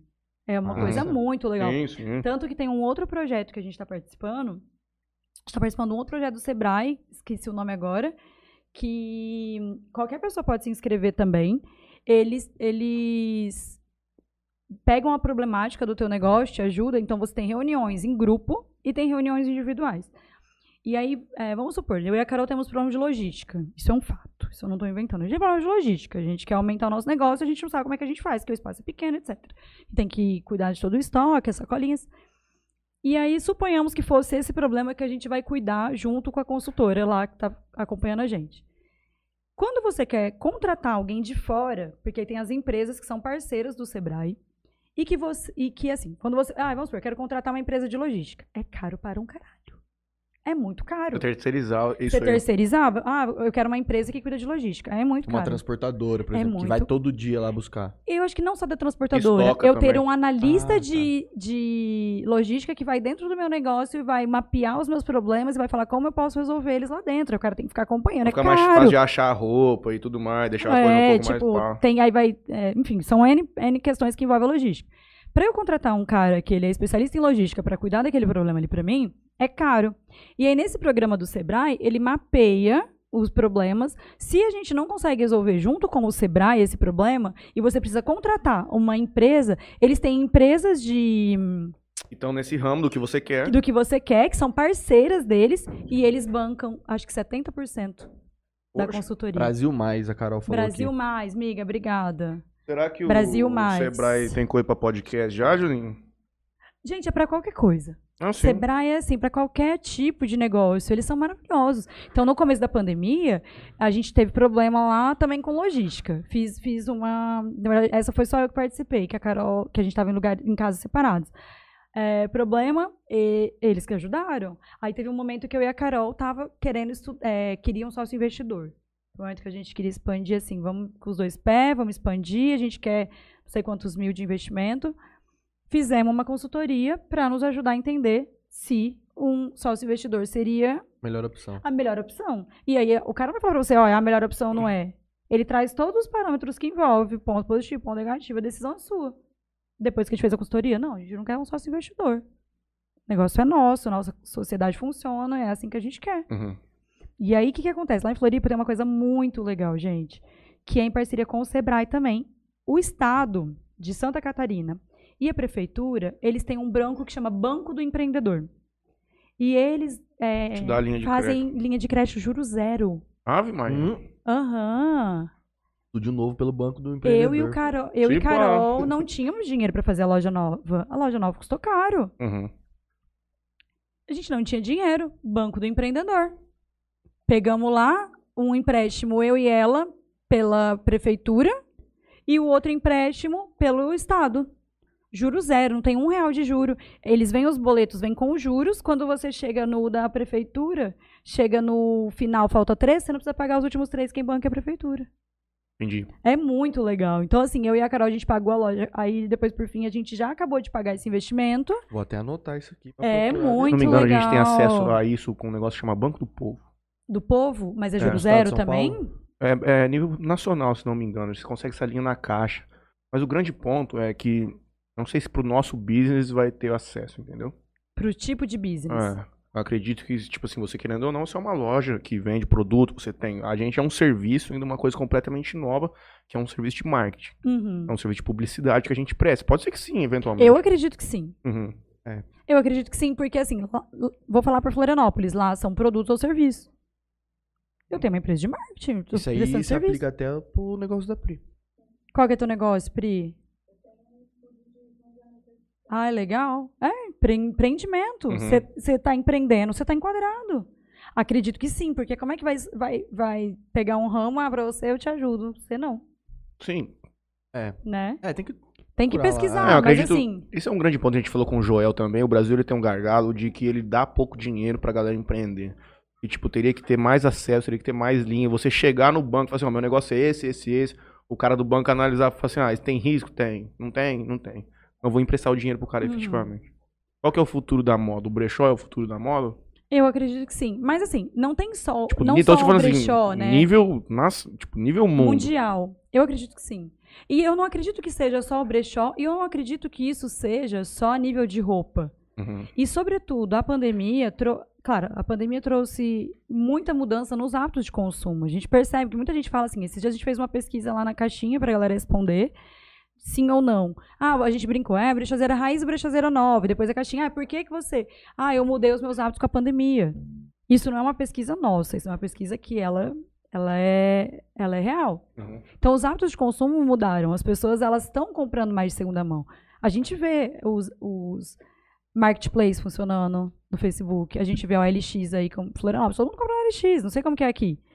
Todo mundo compra. Então, assim, eu acredito que não só na moda, o hábito de consumo, ele vem, ele, ele já é uma realidade. Acho que em alguns lugares ele é menos disseminado, Uhum. apesar da internet. É, isso entra um pouco nessa questão cultural nova, tipo, de sustentabilidade em tudo. Uhum. Não só na roupa, mas tipo, você ter uma, uma atitude sustentável, tipo, reciclar lixo Uhum. em casa é uma coisa que vai mudar mais pra frente também. Você fazer separar. Aqui é uma coisa que não existe. Em grandes centros já é realidade. Uhum. Você separar É que não lixo. existe muito Não existe, não existe. E eu acho que, assim, com a inovação que a tecnologia traz, não só falando de internet, mas em todo tipo de inovação que tem vindo, em questões de aplicativo, em questões de soluções sustentáveis, é uma realidade. Isso porque é uma realidade que a gente precisa e ela é uma realidade que já está acontecendo. Claro, igual a gente falou, lugares do interior é menos, menos fatídico, né? Mas em cidades maiores já é uma realidade. E a a moda não tem como fugir disso. Uhum. Entendeu? Não tem como fugir disso. Eu acredito. E eu não, não é só o mundo do brechó. Por exemplo, em Florianópolis tem um, um movimento que é de uma pessoa que eu admiro muito, a Natália. A Natália tinha uma loja, vou contextualizar. Natália Regina é o nome dela. Inclusive, antes do Banal abrir, eu fui num curso que ela palestrou. Natália Regina, ela tinha uma empresa que chamava Same No More. Ela foi pioneira no Brasil. O que, que ela fez? Ela catou todas as roupas dela e começou a alugar. Desde as blusinhas até os vestidos, tudo. Ela começou a alugar. Daí ela começou a pegar as roupas das amigas dela e botava na Same No More. E a Same No More alugava e alugava. Por fim, assim, em questões de pouquíssimos anos, ela tinha loja em BH, ela tinha loja não sei onde, não sei onde, não sei onde. Veio uma startup mexicana e comprou a empresa dela por não sei quantos milhões. Comprou a empresa dela. Então, assim, não é só o brechó. Eu tenho uma empresa aqui que eu vou te alugar a roupa. E não é roupa igual a gente vê aqui que aluga roupa de casamento. Eu te alugo qualquer dia a dia. roupa. Então, e tem alguns lá em Florianópolis, tem. Florianópolis fala porque eu moro lá, mas eu sei que isso é uma realidade de muitas capitais, muitas cidades maiores. Armário compartilhado. É uma empresa que eu pago um valor X por mês e eu posso alugar X peças por mês. Eu vou lá e pego as peças, uso um mês e devolvo. Ah lá. Não vingou. Mas eu acho que isso tem a ver de não ter vingado também com a Questão cultura. cultural do local. Por isso que essas empresas têm que estar com o marketing muito forte. O marketing tá, tá muito o forte, povo. porque você precisa ser um disseminador. Você não é só a pessoa que tá Você está fazendo um papel ali de disseminador de uma no- nova ideia. Então, o teu marketing, você tem que ter dinheiro para marketing. É por isso que eu e a Carol hoje, metade da nossa equipe lá é para marketing. Tô pagando uma design e uma pessoa só para trabalhar no marketing, porque é isso. Então, assim, funciona. Precisa de marketing, mas funciona, é uma realidade. Então, assim, outra coisa. A Natália Regina, que vendeu essa empresa por milhões para uma startup mexicana, milhões que eu falo são milhões mesmo, assim, muito dinheiro. Ela criou um programa entre as amigas dela que chama é, Stop Don't Shop. Stop Don't Shop. Que é um grupo de amigas, e isso influenciando outras mulheres a fazer isso, que elas se juntam periodicamente para trocar roupa. Então, isso é uma atitude sustentável. Não Uhum. necessariamente é de brechó. Tanto que no Banauá, uma vez, a gente deixou um cesto que era para as pessoas deixarem roupa lá e pegar uma. Deixo duas, pego duas. Que é para fomentar não só a pessoa lá no Banauá comprar, é criar essa cultura de troca. O que não é bom para mim mais é bom para você. Como tudo, entendeu? Meu carro tá velhinho para mim, mas para você ele tá bom. A roupa é igual. Para mim ele não serve mais. Tive filho, preciso de um carro maior. Ah, mas você que é solteiro, meu carro serve. A Nayá de 10 anos atrás se via aqui hoje. Nossa, meu Deus, a Ana era de 10 anos atrás, tava sei lá o que fazendo, gente. Tava na balada em doidão. Tava na balada. Eu tava na balada e eu tinha uma crise sinistra com a minha questão profissional. Eu falava, gente, vou ser nada nessa vida. Então, assim, olhar para o que eu tenho construído hoje, Banal ser uma referência, Banal é uma referência.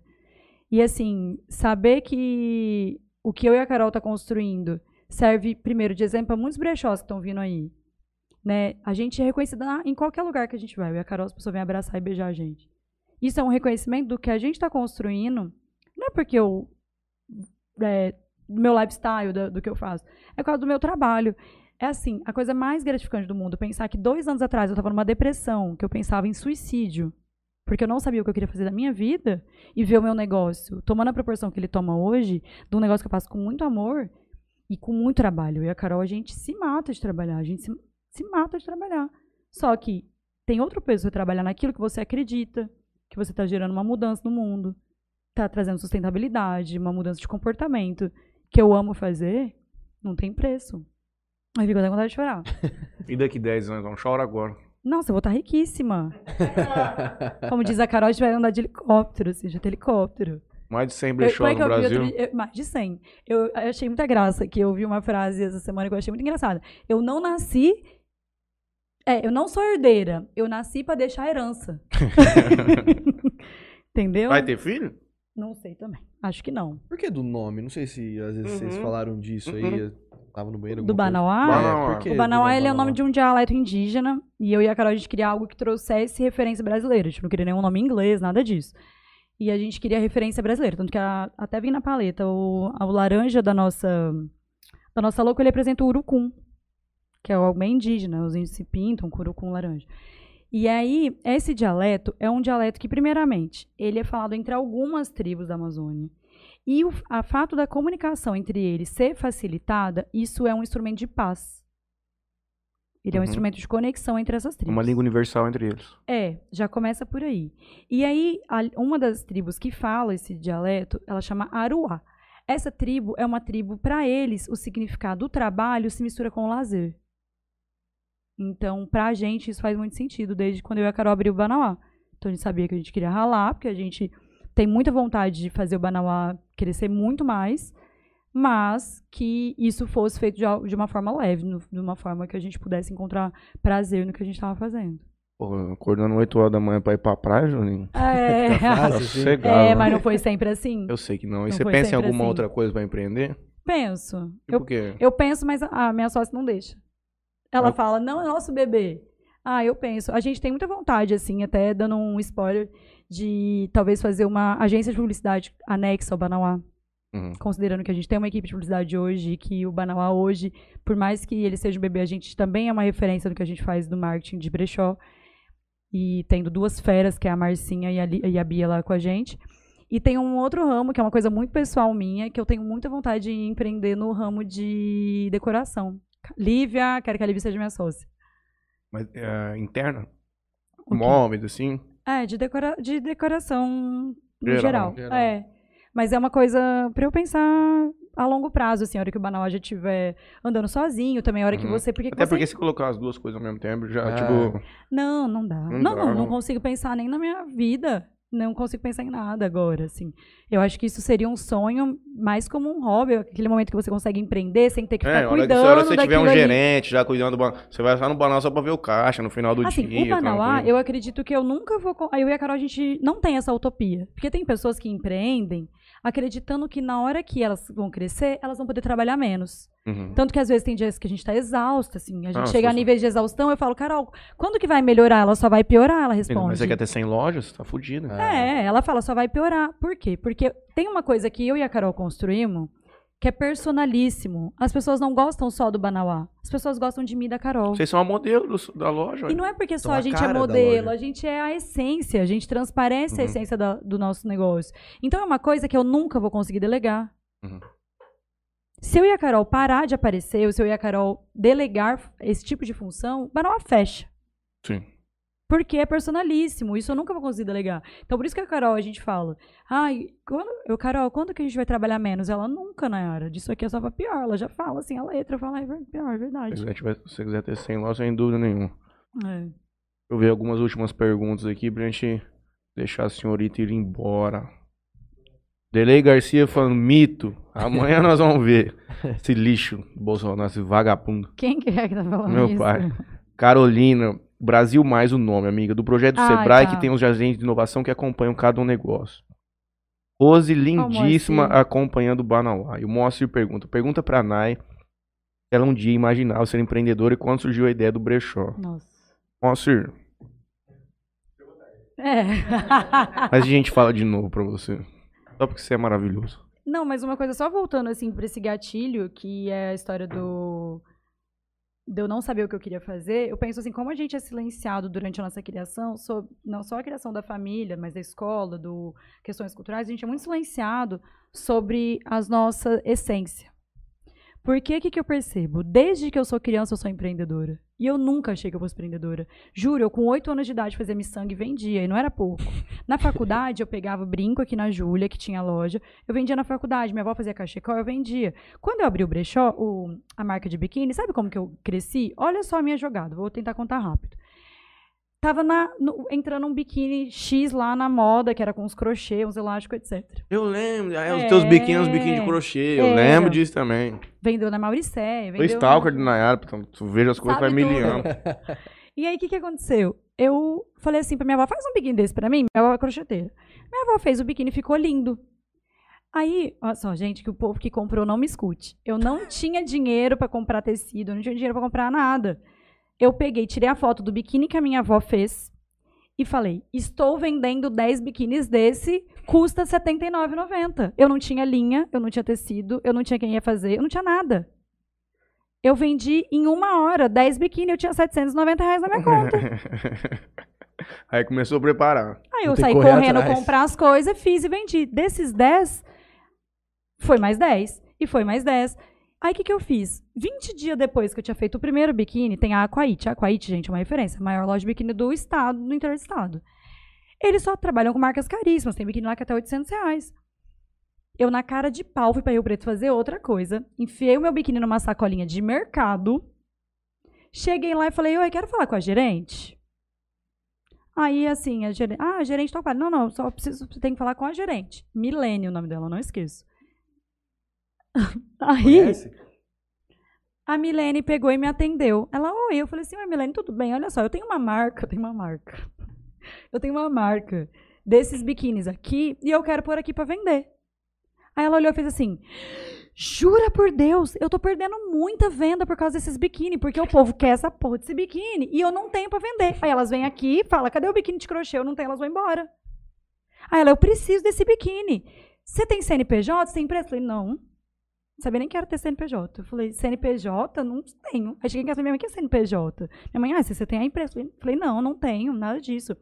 Aí ela, vixe, mas então meu gerente de compra não vai deixar eu comprar. E assim, a, a Aquaite tem em Ribeirão, tem em outros lugares, né? Ela, não, meu gerente de compra não vai autorizar. Eu, não, não vai. Aí eu, não. Eu dou um jeito. Aí eu falei, não, não. É, não, não falei, do jeito não. Falei, não, é isso aí. Não tem CNPJ e não vou abrir. Não tinha essas coisas de MEI na época ainda. Falei, não, e não vou abrir. Aí ela pegou, Falou assim, ai, vou ver o que, que eu faço. Daí no outro dia, aí passou um dia ela, ai, meu gerente não tá autorizando, você não vai, não quer abrir empresa? Eu falei, não vou abrir, Milene, é isso. Aí no outro dia, eu tava assim, ela me ligou, tava na mesa com a minha mãe e com a minha avó.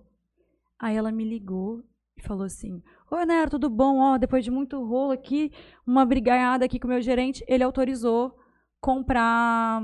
Quando que você me entrega sem biquíni? Só minha avó que tinha feito biquíni. Como é que minha avó vai fazer sem biquíni? Aí minha mãe olhou assim e falou: Quinta-feira. Falei, gente, como é que eu vou entregar sem biquíni quinta-feira? Minha mãe falou: Quinta-feira, quinta-feira. Falei: Quinta-feira. Ela, então tá bom, eu quero sem biquíni. Pra onde que eu transfiro o dinheiro? Aí a hora que eu olhei a cacetada, aquele dinheiro na minha conta, eu nem falei: O que, eu vou fazer da minha vida? Aí minha mãe catou o carro, fomos comigo, atrás das crocheteiras, amiga da minha avó. do Jaque B. Aí fomos atrás das crocheteiras. Falei assim, ah, precisa, fui atrás da costureira, fui atrás de outra, atrás de outra, atrás de outra. Tinha sete mulheres. Eu entreguei 100 biquíni pra ela, acabou em dois dias. Aí ela me ligou, eu quero mais 100. Aí eu quero mais 100, eu quero mais 100, uma Nossa. mulher da França. Aí foi, foi, foi, foi, foi, foi. E aí o que que acontece? Ela trabalhou esse teu biquíni editorialmente falando assim, Ca foto. Trabalhou. E aí o que que aconteceu? Hoje eu olho para tudo isso para trás e olho para outras situações da minha vida e eu vejo que eu sou uma empreendedora nata. Eu nasci para ser empreendedora. Por mais que eu não tenha conhecimentos técnicos, eu nasci, eu tenho visão. Os problemas acontecem na minha cara, eu resolvo eles na hora, sem ter nenhum tipo de conhecimento. Visão mesmo, sim. Eu tenho visão dentro do Banauá, tudo que acontece, porque são muitos desafios. A gente movimenta muita coisa, muito dinheiro, muita envolve muitas pessoas. E aí, na hora, eu consigo resolver se eu tenho visão. E aí eu olho e falo, gente, em que momento eu esqueci quem eu era? Eu sempre fui empreendedora, desde criança. Entrou né? um, um, tal de cachecol lá, um cachecol brega, brega, gente, não sei como é que aquilo vendia. Entrou na moda um cachecol brega, que era uma flor de crochê, e um. Ai, que horrível, era horrível. E aí eu falei, vó, faz, faz cinco desses que eu vou levar na faculdade. Já vender 30 cachecol no dia, e teve que pedir para as amigas da avó, ajudar a fazer crochê, e nananã, e assim foi. E aí eu olho e falo, Gente, se eu tivesse atenta ou se eu tivesse meios para que também você você se enxergar também vem de muitos privilégios, né? Você faz curso disso, daquilo, estuda isso, daquilo. Aí eu falei, se eu souber, eu já sabia, eu sou empreendedora, eu nasci para fazer isso. Mas eu não sabia ainda.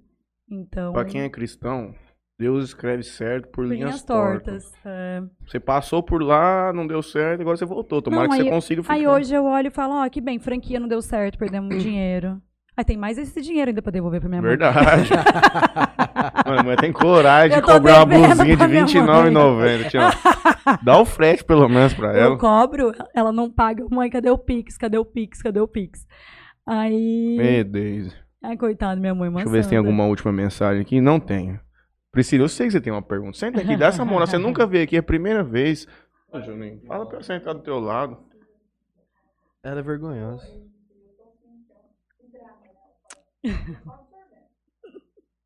Então. Gente, eu queria muito que o povo de Jales estivesse vendo pra eles abrir um brechó aqui. É o Juninho vai abrir, relaxa. Aí, ó, gente. Abre um brechó aqui. Você gostou mesmo? Ah, o Graco. O que, que ele tá mandando? Gente, o Graco. Quero, Graco, eu tenho duas perguntas pra Nai. Onde o Banal vai chegar e o que você falaria pra quem quer empreender? Eu vou ao toalete. Pergunta boa. Duas perguntas boas. Qual era onde o Banama vai chegar? É? E o que você falaria para quem quer empreender? Gente, é um assunto até que a gente estava falando antes, sobre a democratização do empreendedorismo. Aqui, pelo menos. Ela vai colocar, ele vai colocar na câmera só dela. Vem. Chegando aqui uma design de moda. Futura sócia de um brechó. Léo, depois tira uma foto disso aqui, viu, Léo? Depois tira uma foto disso aqui. Vai, vamos lá. Vamos lá. Então, é, onde o Banauá quer chegar? O Banauá a gente não vê limites, assim, pro Banauá. Porque o que acontece? A gente acredita não só no potencial nosso quanto empresa, mas a gente acredita no potencial do nosso mercado de segunda mão. Eu acredito que o mercado de segunda mão, ele vai. Eu, a gente está abrindo Banauá na hora certa, porque é o momento que está acontecendo um despertar coletivo de consumo. Então, é. Já deu boom ainda? Já? Você acha que. Tá acontecendo. Tá acontecendo. Tá acontecendo. Vai, vai ficar melhor, eu acredito. Óbvio que a pandemia potencializou esse boom, eu acredito nisso. Tanto que o Banauá cresceu durante a pandemia muito. Eu e a Carol a gente tem certeza, se não tivesse acontecido essa mudança de comportamento de consumo durante a pandemia, o Banauá não teria crescido tanto. Se a gente tivesse a loja lá durante, sem ter acontecido, não, não ia ter crescido o tanto que cresceu. E a gente acredita que isso está intimamente ligado à mudança de comportamento de consumo, entendeu? Então, pro Banal a gente não vê limite. Eu e a Carol, a gente entendeu que o site não funciona, o que, que a gente quer? A gente quer abrir mais lojas. O modelo que essas lojas serão abertas, a gente ainda não sabe. Ah, vou- abrir uma em Jales, ah, vocês vão ser meus sócios. A gente não sabe se isso vai acontecer. A gente não, não, não tem isso ainda desenhado, mas vai acontecer. E aí, até porque, o que, que acontece? Como a gente tem cliente do Brasil inteiro, elas mandam, gente, abre um banal aqui, aqui não, tá, não tem um brechó igual a você, se tiver vai dar certo, minhas, minhas amigas querem comprar, não tem onde ir, as pessoas sentem falta, tem a demanda. Tem a demanda, mas falta empreendedor meter a cara. E sobre o empreendedorismo, ih, perdeu, Matheus. e sobre o... Qual era a outra pergunta do Graco? O que você, é, o Graco que você Almeida. falaria pra quem quer empreender? Gente, trabalho duro, árduo, meter a cara. E eu falo isso até com a minha mãe, né? Que eu falo, não existe empreendedorismo sem risco. Não existe. Você é, é super É. importante. Por exemplo, eu e a Carol, a gente tem uma coisa que é assim, eu sou mais sonhadora, a Carol é um pouco mais pé no chão. Tudo bem, a gente tem esse equilíbrio em yang. Hoje em dia, eu aprendi a ser mais- pé no chão. Só que não tem risco, não tem como viver sem risco. Eu, se eu quiser fazer um super investimento no Banauá hoje, um investimento muito alto, eu vou ter que fazer um empréstimo. É um risco fazer um empréstimo. Mas se eu não fizer um empréstimo, eu não cresço. Primeiro de tudo, que se a gente não tivesse feito o empréstimo antes, a gente não tinha crescido. Então, assim, você tem que arriscar. Não existe empreendedorismo sem risco. E sem trabalho árduo. A internet está aí para democratizar qualquer estilo de negócio que você queira abrir. Tudo bem que hoje a gente tem uma empresa de marketing, depois de dois anos dentro do Banauá. Mas a gente não tinha. A gente foi fazendo tudo na raça. E testando, e testando, e testando, e errando, e errando, e errando, e errando, e errando. Você vai errar. Mas tem uma frase clichê, clichêzona, assim, que todo mundo fala, mas eu nunca vou esquecer que a primeira vez que eu ouvi ela foi um curso do Juliano da Labela, da Labela Máfia, que é uma potência hoje. O cara tá em todos os Ah. países quase do mundo. Eu fiz um curso com ele, que inclusive foi essa onde a Natália Regina palestrou. E ele falou um clichê que na época aquilo era novo pra mim. Hoje eu escuto falar o tempo inteiro, que é o antes feito do que perfeito. E aí no empreendedorismo você vai viver isso todo dia. São micro decisões o tempo inteiro. Acha um negócio que você ame, que você acredita. Não existe empreendedorismo primeiro de tudo sem você acreditar no que você está fazendo. É fato. eu Esse- não esse- consigo entender como as pessoas conseguem empreender em algo que elas não acreditam. Não acredito. Então, acha aquilo que você. Primeiro, não desista. Eu sou um, eu sou um, um case. Exatamente. Eu tava, assim, com a minha vida falida emocionalmente por causa da questão profissional. Hoje eu me sinto a pessoa mais realizada do mundo. Eu me sinto uma potência, cheia de vontade de crescer. E, depois de tudo, é você trabalhar duro. Quem convive comigo com a Carol sabe. A Marcinha olha todo dia e fala: Meu Deus, Marcinha mora comigo, ela vê. Trabalhar duro, não pode ter preguiça. Sobre risco, você falou que todo negócio ele tem riscos, não, não tem como. Ela abriu o estúdio dela no meio da pandemia. Coragem. Então, tipo assim, ela teve um risco, ela assumiu um risco de abrir uma coisa aonde todo mundo tava pensando em fechar, Fechar. alguma coisa, né? Todo mundo tava naquele cenário de incertezas ainda, não sabia como é que ia ser, e ela abriu um negócio aonde tinha o contato com o público, mesmo que seja individualmente, mas tem. Uhum. E a gente tava num cenário totalmente de incerteza. E ela teve um investimento alto, ela É, assumiu um risco e falou assim: Meu, eu vou abrir, eu, eu quero fazer isso porque eu acredito nisso, isso aqui vai dar muito certo. Uhum. Assumiu o risco. E, tipo, hoje, tem o quê? Vai, fez um ano agora em agosto? Fez um, Um ano em bebê. agosto. Então, tipo assim, começou no meio de uma pandemia. Uhum. Mas não, eu- isso vai, enfim, tá, tá indo. É, mas o que você falou também sobre dar um passo a mais se você realmente quer crescer naquilo. Uhum. Então Uhum. você tem que assumir um, um novo risco para dar um passo a mais no seu negócio. Uhum. Talvez você estaria dando um passo para trás, tipo num, num financiamento, talvez para algumas pessoas acham que um financiamento é dar um passo para trás. Só que talvez é um- uma forma de você dar um passo para trás no financiamento para você dar dois para frente. Dois pra frente. Então, eu, assim- eu, o empreendedorismo, ele não existe sem esse risco. Não tem como, porque é às cegas. Como é que você vai saber se o público. Ó, o site. A gente tinha certeza que a gente ia faturar um monte. Gastamos dinheiro. Gastamos dinheiro pra quê? Pra ter certeza de qual é o nosso modelo de negócio. Foi passo pra trás pra dar pra frente. Agora eu sei que modelo de negócio, como é que funciona o meu Como é negócio. funciona? E eu sei pra que lado ir. Não existe empreendedorismo sem falhas. Eu tive um site de, de, de, de roupa e os quatro primeiros meses não teve uma venda. Nossa, é frustrante. Abria, eu- É eu- frustrante. toda vez que meu celular Gente, vibrava, E agora, mas choramos? eu toda vez que meu celular vibrava, eu pegava pra ver se era Tá alguma notificação de e-mail de, de venda. Aí chegava, era algum filho da puta mandando alguma mensagem. Sim. Uma pergunta, amor? Manda uma pergunta pra ela. Vai. É, essa questão que você fala do Instagram, que ele é hoje, acredito eu, que seja o, o palco principal, né? Para esse Uhum. tipo de, de aliás, para qualquer segmento. Uhum. É, você chegou a investir em tráfego pago, alguma coisa desse tipo? Gente, é assim, vou falar. Claro que tudo que eu tô falando aqui vem da minha experiência pessoal, né? Para algumas pessoas, elas conseguem os seguidores orgânicos, etc. Sim. Mas o tráfego pago pra gente é essencial. E ainda no nosso, mais no nosso, igual eu contei pra vocês, que a gente patrocina justamente pra chegar nas pessoas que não têm o hábito do brechó. Sim. Então, pra gente conseguir chegar nessas pessoas. Eu não conheço hoje nenhum empreendimento que consegue crescer sem. Sobretudo em- um empreendimento, eu não sei como funciona para serviços, mas para venda, você Ah, é- alcançar É a pessoas. fundamental, né? Hoje em dia, a plataforma ela joga É. contra a gente. É. Ela, ela, ela tem que fazer você gastar dinheiro lá. É, a plataforma joga contra. Você É. não entrega o teu, ela não entrega teu conteúdo. Uhum. Ela não entrega. E assim, pelo que a gente patrocina, a gente patrocina até que uma grana relativamente alta hoje em dia. Mas assim, o retorno é muito fácil e é muito rápido. Eu patrocino hoje. Às vezes eu faço um patrocínio de um dia só. Ah, vai ter um, vai ter um negócio especial no Banauá no sábado. Eu patrocino de sexta para sábado. Aí o, o que eu patrocino? Aí eu peço pra Jade, Jade, a Jade, a nossa vendedora, ela é perfeita. Falo, Jade, todo mundo que entrar, você pergunta como é que chegou. A pessoa viu o patrocínio, catou o carro e correu lá. Depois você, você até troca uma ideia com o pessoal do, do marketing seu. Eu- Uma vez eu li, não, não lembro agora há quanto tempo, mas eu li que o, isso era mais o Facebook. Na época quando você fazia nas plataformas separadas, Separadas. ainda, né? Que agora é tudo junto.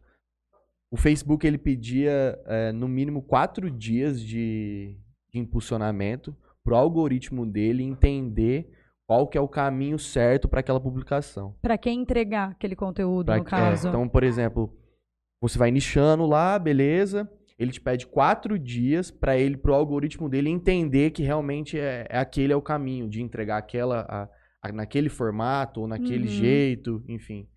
E aí você falou de um dia. eu tipo, não sabia, sei, até não- interessante é. ver, porque a gente patrocina ser- assim, algumas coisas mais a mudado, longo né? prazo. A gente tem uns patrocínios que ficam um mês. Né? A gente patrocina no Google, também a gente impulsiona. Mas eu pu- impulsiono assim quando a gente decidiu. Geralmente a gente decide umas promoções do dia pra noite.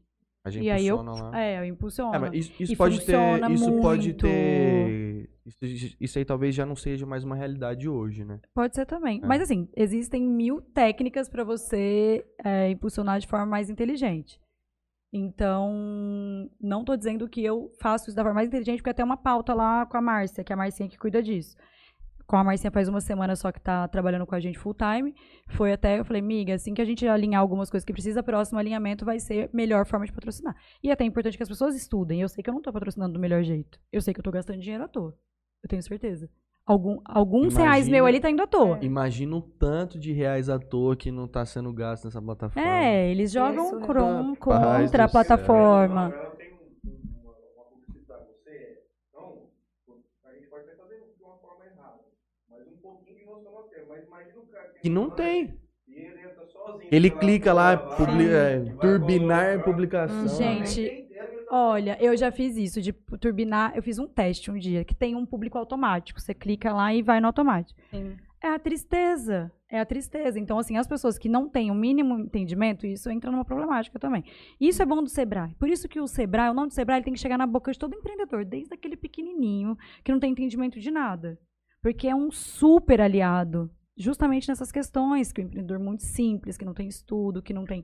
Eu tenho uma pessoa do marketing e eu sozinha, mesmo sendo uma pessoa super antenada, eu estou ciente que eu faço errado. A, a grande questão. Não super errado, mas eu coloquei no automático já uma vez e foi uma tragédia. O público que chegou pelo automático, assim, não era nosso Não era o público, público. não comprou, só fez várias perguntas, fez não número. entendia. É, e não é número que você quer, tanto que eu falo É. muito forte sobre ter comunidade. Eu quero ter um Sim. potencial cliente, alguém que realmente vai prestar atenção na minha marca. Não alguém que tá ali para fazer volume. Tanto que a gente poderia muito patrocinar, por exemplo, o Brasil inteiro. Porque você patrocina o Brasil inteiro, teu número faz, ó. Eu não patrocino, o meu público tá em Florianópolis. Você não ganha tanto seguidor. Porque eu, os potenciais, é, tipo, cai para 200 mil pessoas, 300 mil dentro do, teu, do que você nichou ali.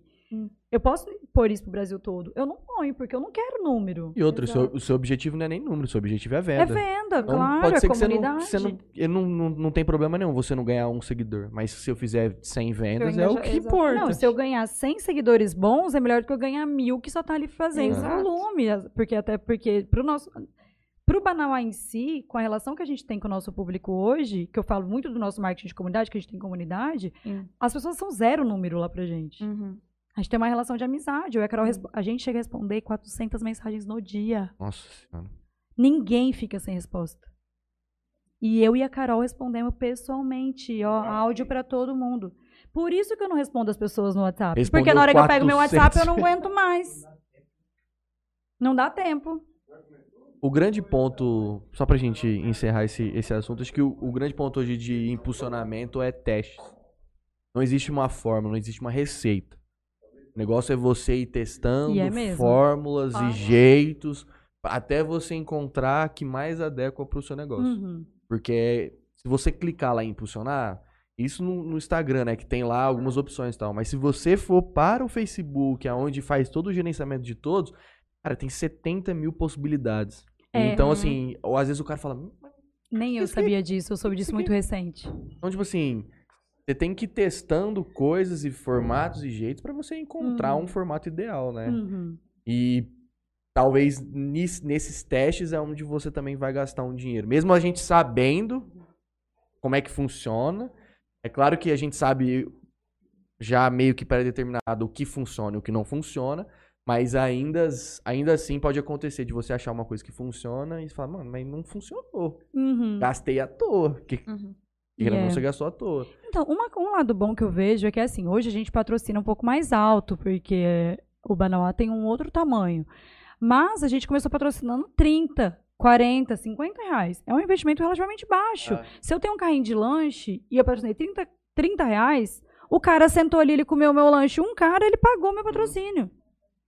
Então, assim, é pra, assim, a gente pode até reclamar, né, que ah, tem que patrocinar, a plataforma joga contra, etc. Só que se você for ver, é, vem muito rápido. A gente vê ali, às vezes eu patrocino, eu ganho, eu pago um real por, por, por cliente potencial, né? A pessoa converteu ali. É, o, que eu, o que eu patrocinei ali, eu ganhei um, um cliente, pago o que eu patrocinei. Se ele Ah, for um bom, uma pessoa que compra. Então, assim, é, é um bom meio, apesar da gente achar ruim que eles não estão um entregando real é um valor organicamente, muito né? baixo. É, Tipo assim, é baixo. É baixo. É baixo. é, algumas pesquisas dizem que, que o preço médio de um, de um cliente convertido pra você é numa faixa de 16, 17 reais. É. Então, se, se você tá jogando um cliente desse pra você a um, olha a média, como é que você tá abaixo da média. Uhum. Então, assim, e dá pra diminuir mais esse Dá pra um, né? diminuir. Mateuzinho, vamos fechar o. puxar o cabo? Toma seu lugar. Obrigado, viu? Vocês vão oferecer um churrasco agora pra mim? Não vou. Eu nem carne eu como, como é que eu vou no churrasco? Não Nossa, como, e uma vez a vegetariana. gente, a gente tava aqui, ah, vamos fazer um churrasco, não sei o quê. Veio a Laura Lima. Ah, vai saber quem é. linda. Ah. Chegou aqui, colocou uma tábua de carne, ela virou e falou assim: Eu não como carne. Ai, não acredito. O cara foi lá, comprou queijo. Vocês tal. compraram aquele queijo? Eu tô Ah, achando bom. muito ruim saber disso só agora. Não tô vendo carne aqui, nem queijo, nem nada, ó. Mas é come carne? como carne. Nossa. Quarta-feira nós vamos fazer um barulho pra você ver o povo. Vamos, vamos. Bom, queria agradecer a todo mundo que acompanhou a gente até agora. A Pri, Tem- especialmente, que deu uma moral pra nós. Deu uma moral. Não, e a pergunta da Pri foi super pertinente. Eu amei, Pri. Quem não for inscrito no nosso canal, por favor, se inscreva no nosso canal. Quem Por tá favor. pelo Facebook, é, Curta a nossa curta a nossa página. página. Cara, muito obrigado Ai, gente, por ter vindo. É, foi um papo muito 10 mesmo. Gostei muito de, de saber de tudo que você passou, de todo essa, esse seu desenvolvimento pessoal. Né? Mais e uma visão de empreendedorismo que nós tivemos aqui. já. Mais uma, mais uma aula, diríamos. Eu Mais queria agradecer, tá? Verdade mesmo. Vou fazer meus agradecimentos aqui. Você já... Queria agradecer aqui, então, Bebida Sabor aqui. O portfólio do pessoal tá tudo aí. Hum. Toquinho Center Car. Inclusive, vou ter que levar o carro lá de novo já. E Posto Universitário. Vou fazer futebol hoje. Gostaria de, em primeiro lugar, agradecer Jesus Cristo, né? Que tá com nós aí todo jogo. Em segundo lugar, o grupo. Os meninos que tá com a gente. Em terceiro lugar, nosso convidado especial, Nayara Romagnoli. Depois de muita luta, conseguimos trazer aqui. Ai, Acredito que mentira. daqui dois anos, na hora que o Banal tiver com umas Ai, que 60 mentira. lojas, ela vai responder de novo. Aí já pra dar pra passar uma outra visão. O É. interior cast também vai estar estouradaço. Mas de verdade, agradeço muito. É, vou fazer um agradecimentinho aqui. Você fica com a palavra. Manda um abraço pra quem você quiser. Conosco aqui hoje tá a Sorvetes. O Parcela aí, mais uma empresa. Tem seis empresas aqui, não deu nem tempo de falar hoje. E a Jales Tintas, que a partir da semana que vem vamos começar a fazer um sorteio, um monstro. Inclusive o duzentão da Nayara, que eu não esqueci. É isso. Ai, gente, uma honra estar aqui. Não sou difícil assim. Você viu que a primeira vez que eu vim, vim em Jales, eu já te mandei mensagem, falei, eu quero participar. Gente, lindo o que vocês estão fazendo aqui. Quero parabenizar primeiro de tudo. É bom para dar voz, é bom para trazer informação. E obrigada, uma honra estar aqui com vocês. Amei o papo, descontraído. Quando vai chamar a gente pra conhecer a loja? Gente, a hora que vocês quiserem. A hora que vocês quiserem. Vamos fazer um Floripa, ao Pri? vivão, vamos fazer um ao vivão. E tem o, e tem o Tem lugar pra do ficar? Dá pra ter um chão ou lá. se tem, ou se tem. O povo é russo lá, tipo assim, os caras merenda povo no chão, nós dormimos na areia. É, Sossegado. é isso, é. É, o Banco do Povo é o, é o, é o tipo É o esse que você daqui. tava falando lá. A Deise, minha Imaginei mãe. mesmo. Só ela que mandou. Eu vou arrumar dinheiro no Banco do Povo pra É. pagar as dívidas minha com a minha mãe, coitada. A mãe do Matheus? Ah, pô, Simone do Gerard. Grande grande Simonona, abraço. Eros Motel. É isso. Só de Mateus açaí. Já tomou aqui. de Mateus açaí? Não, mas Porra, quero pede. tomar, pô. Pede pra entregar lá. Ou passa lá e pega. Ligo pra Gabi agora, manda lá. Acabou de ganhar um açaí. eu gostei, minha janta. Gente, brigadão, eu amei estar aqui. E a próxima vez que eu vim em Jales, se vocês quiserem, eu vou estar aqui de novo. A gente pode falar de outros assuntos. Combinado. Vai pedir um. Ganhei um açaí, gente. Você vai pedir pela VP ou você vai ligar? Não, lá? tchau. Tá ligado? aqui é ligar lá, já mandar fazer e eu passo o Pix e eu acerto. Ah, ela falou que ia tá de folga hoje, né? Você não... Boa noite. Você não tá trabalhando, né? É verdade, da tua folga hoje. Então, eu vou, não, eu vou encomendar um açaí lá pra nosso convidado, vai passar lá e pegar. Além de você estar de folga, você tá no fluxo, né? No 12. Tchau, bem, obrigado. É sobre É isso. isso. então. Pode terminar. Obrigado, Leozinho.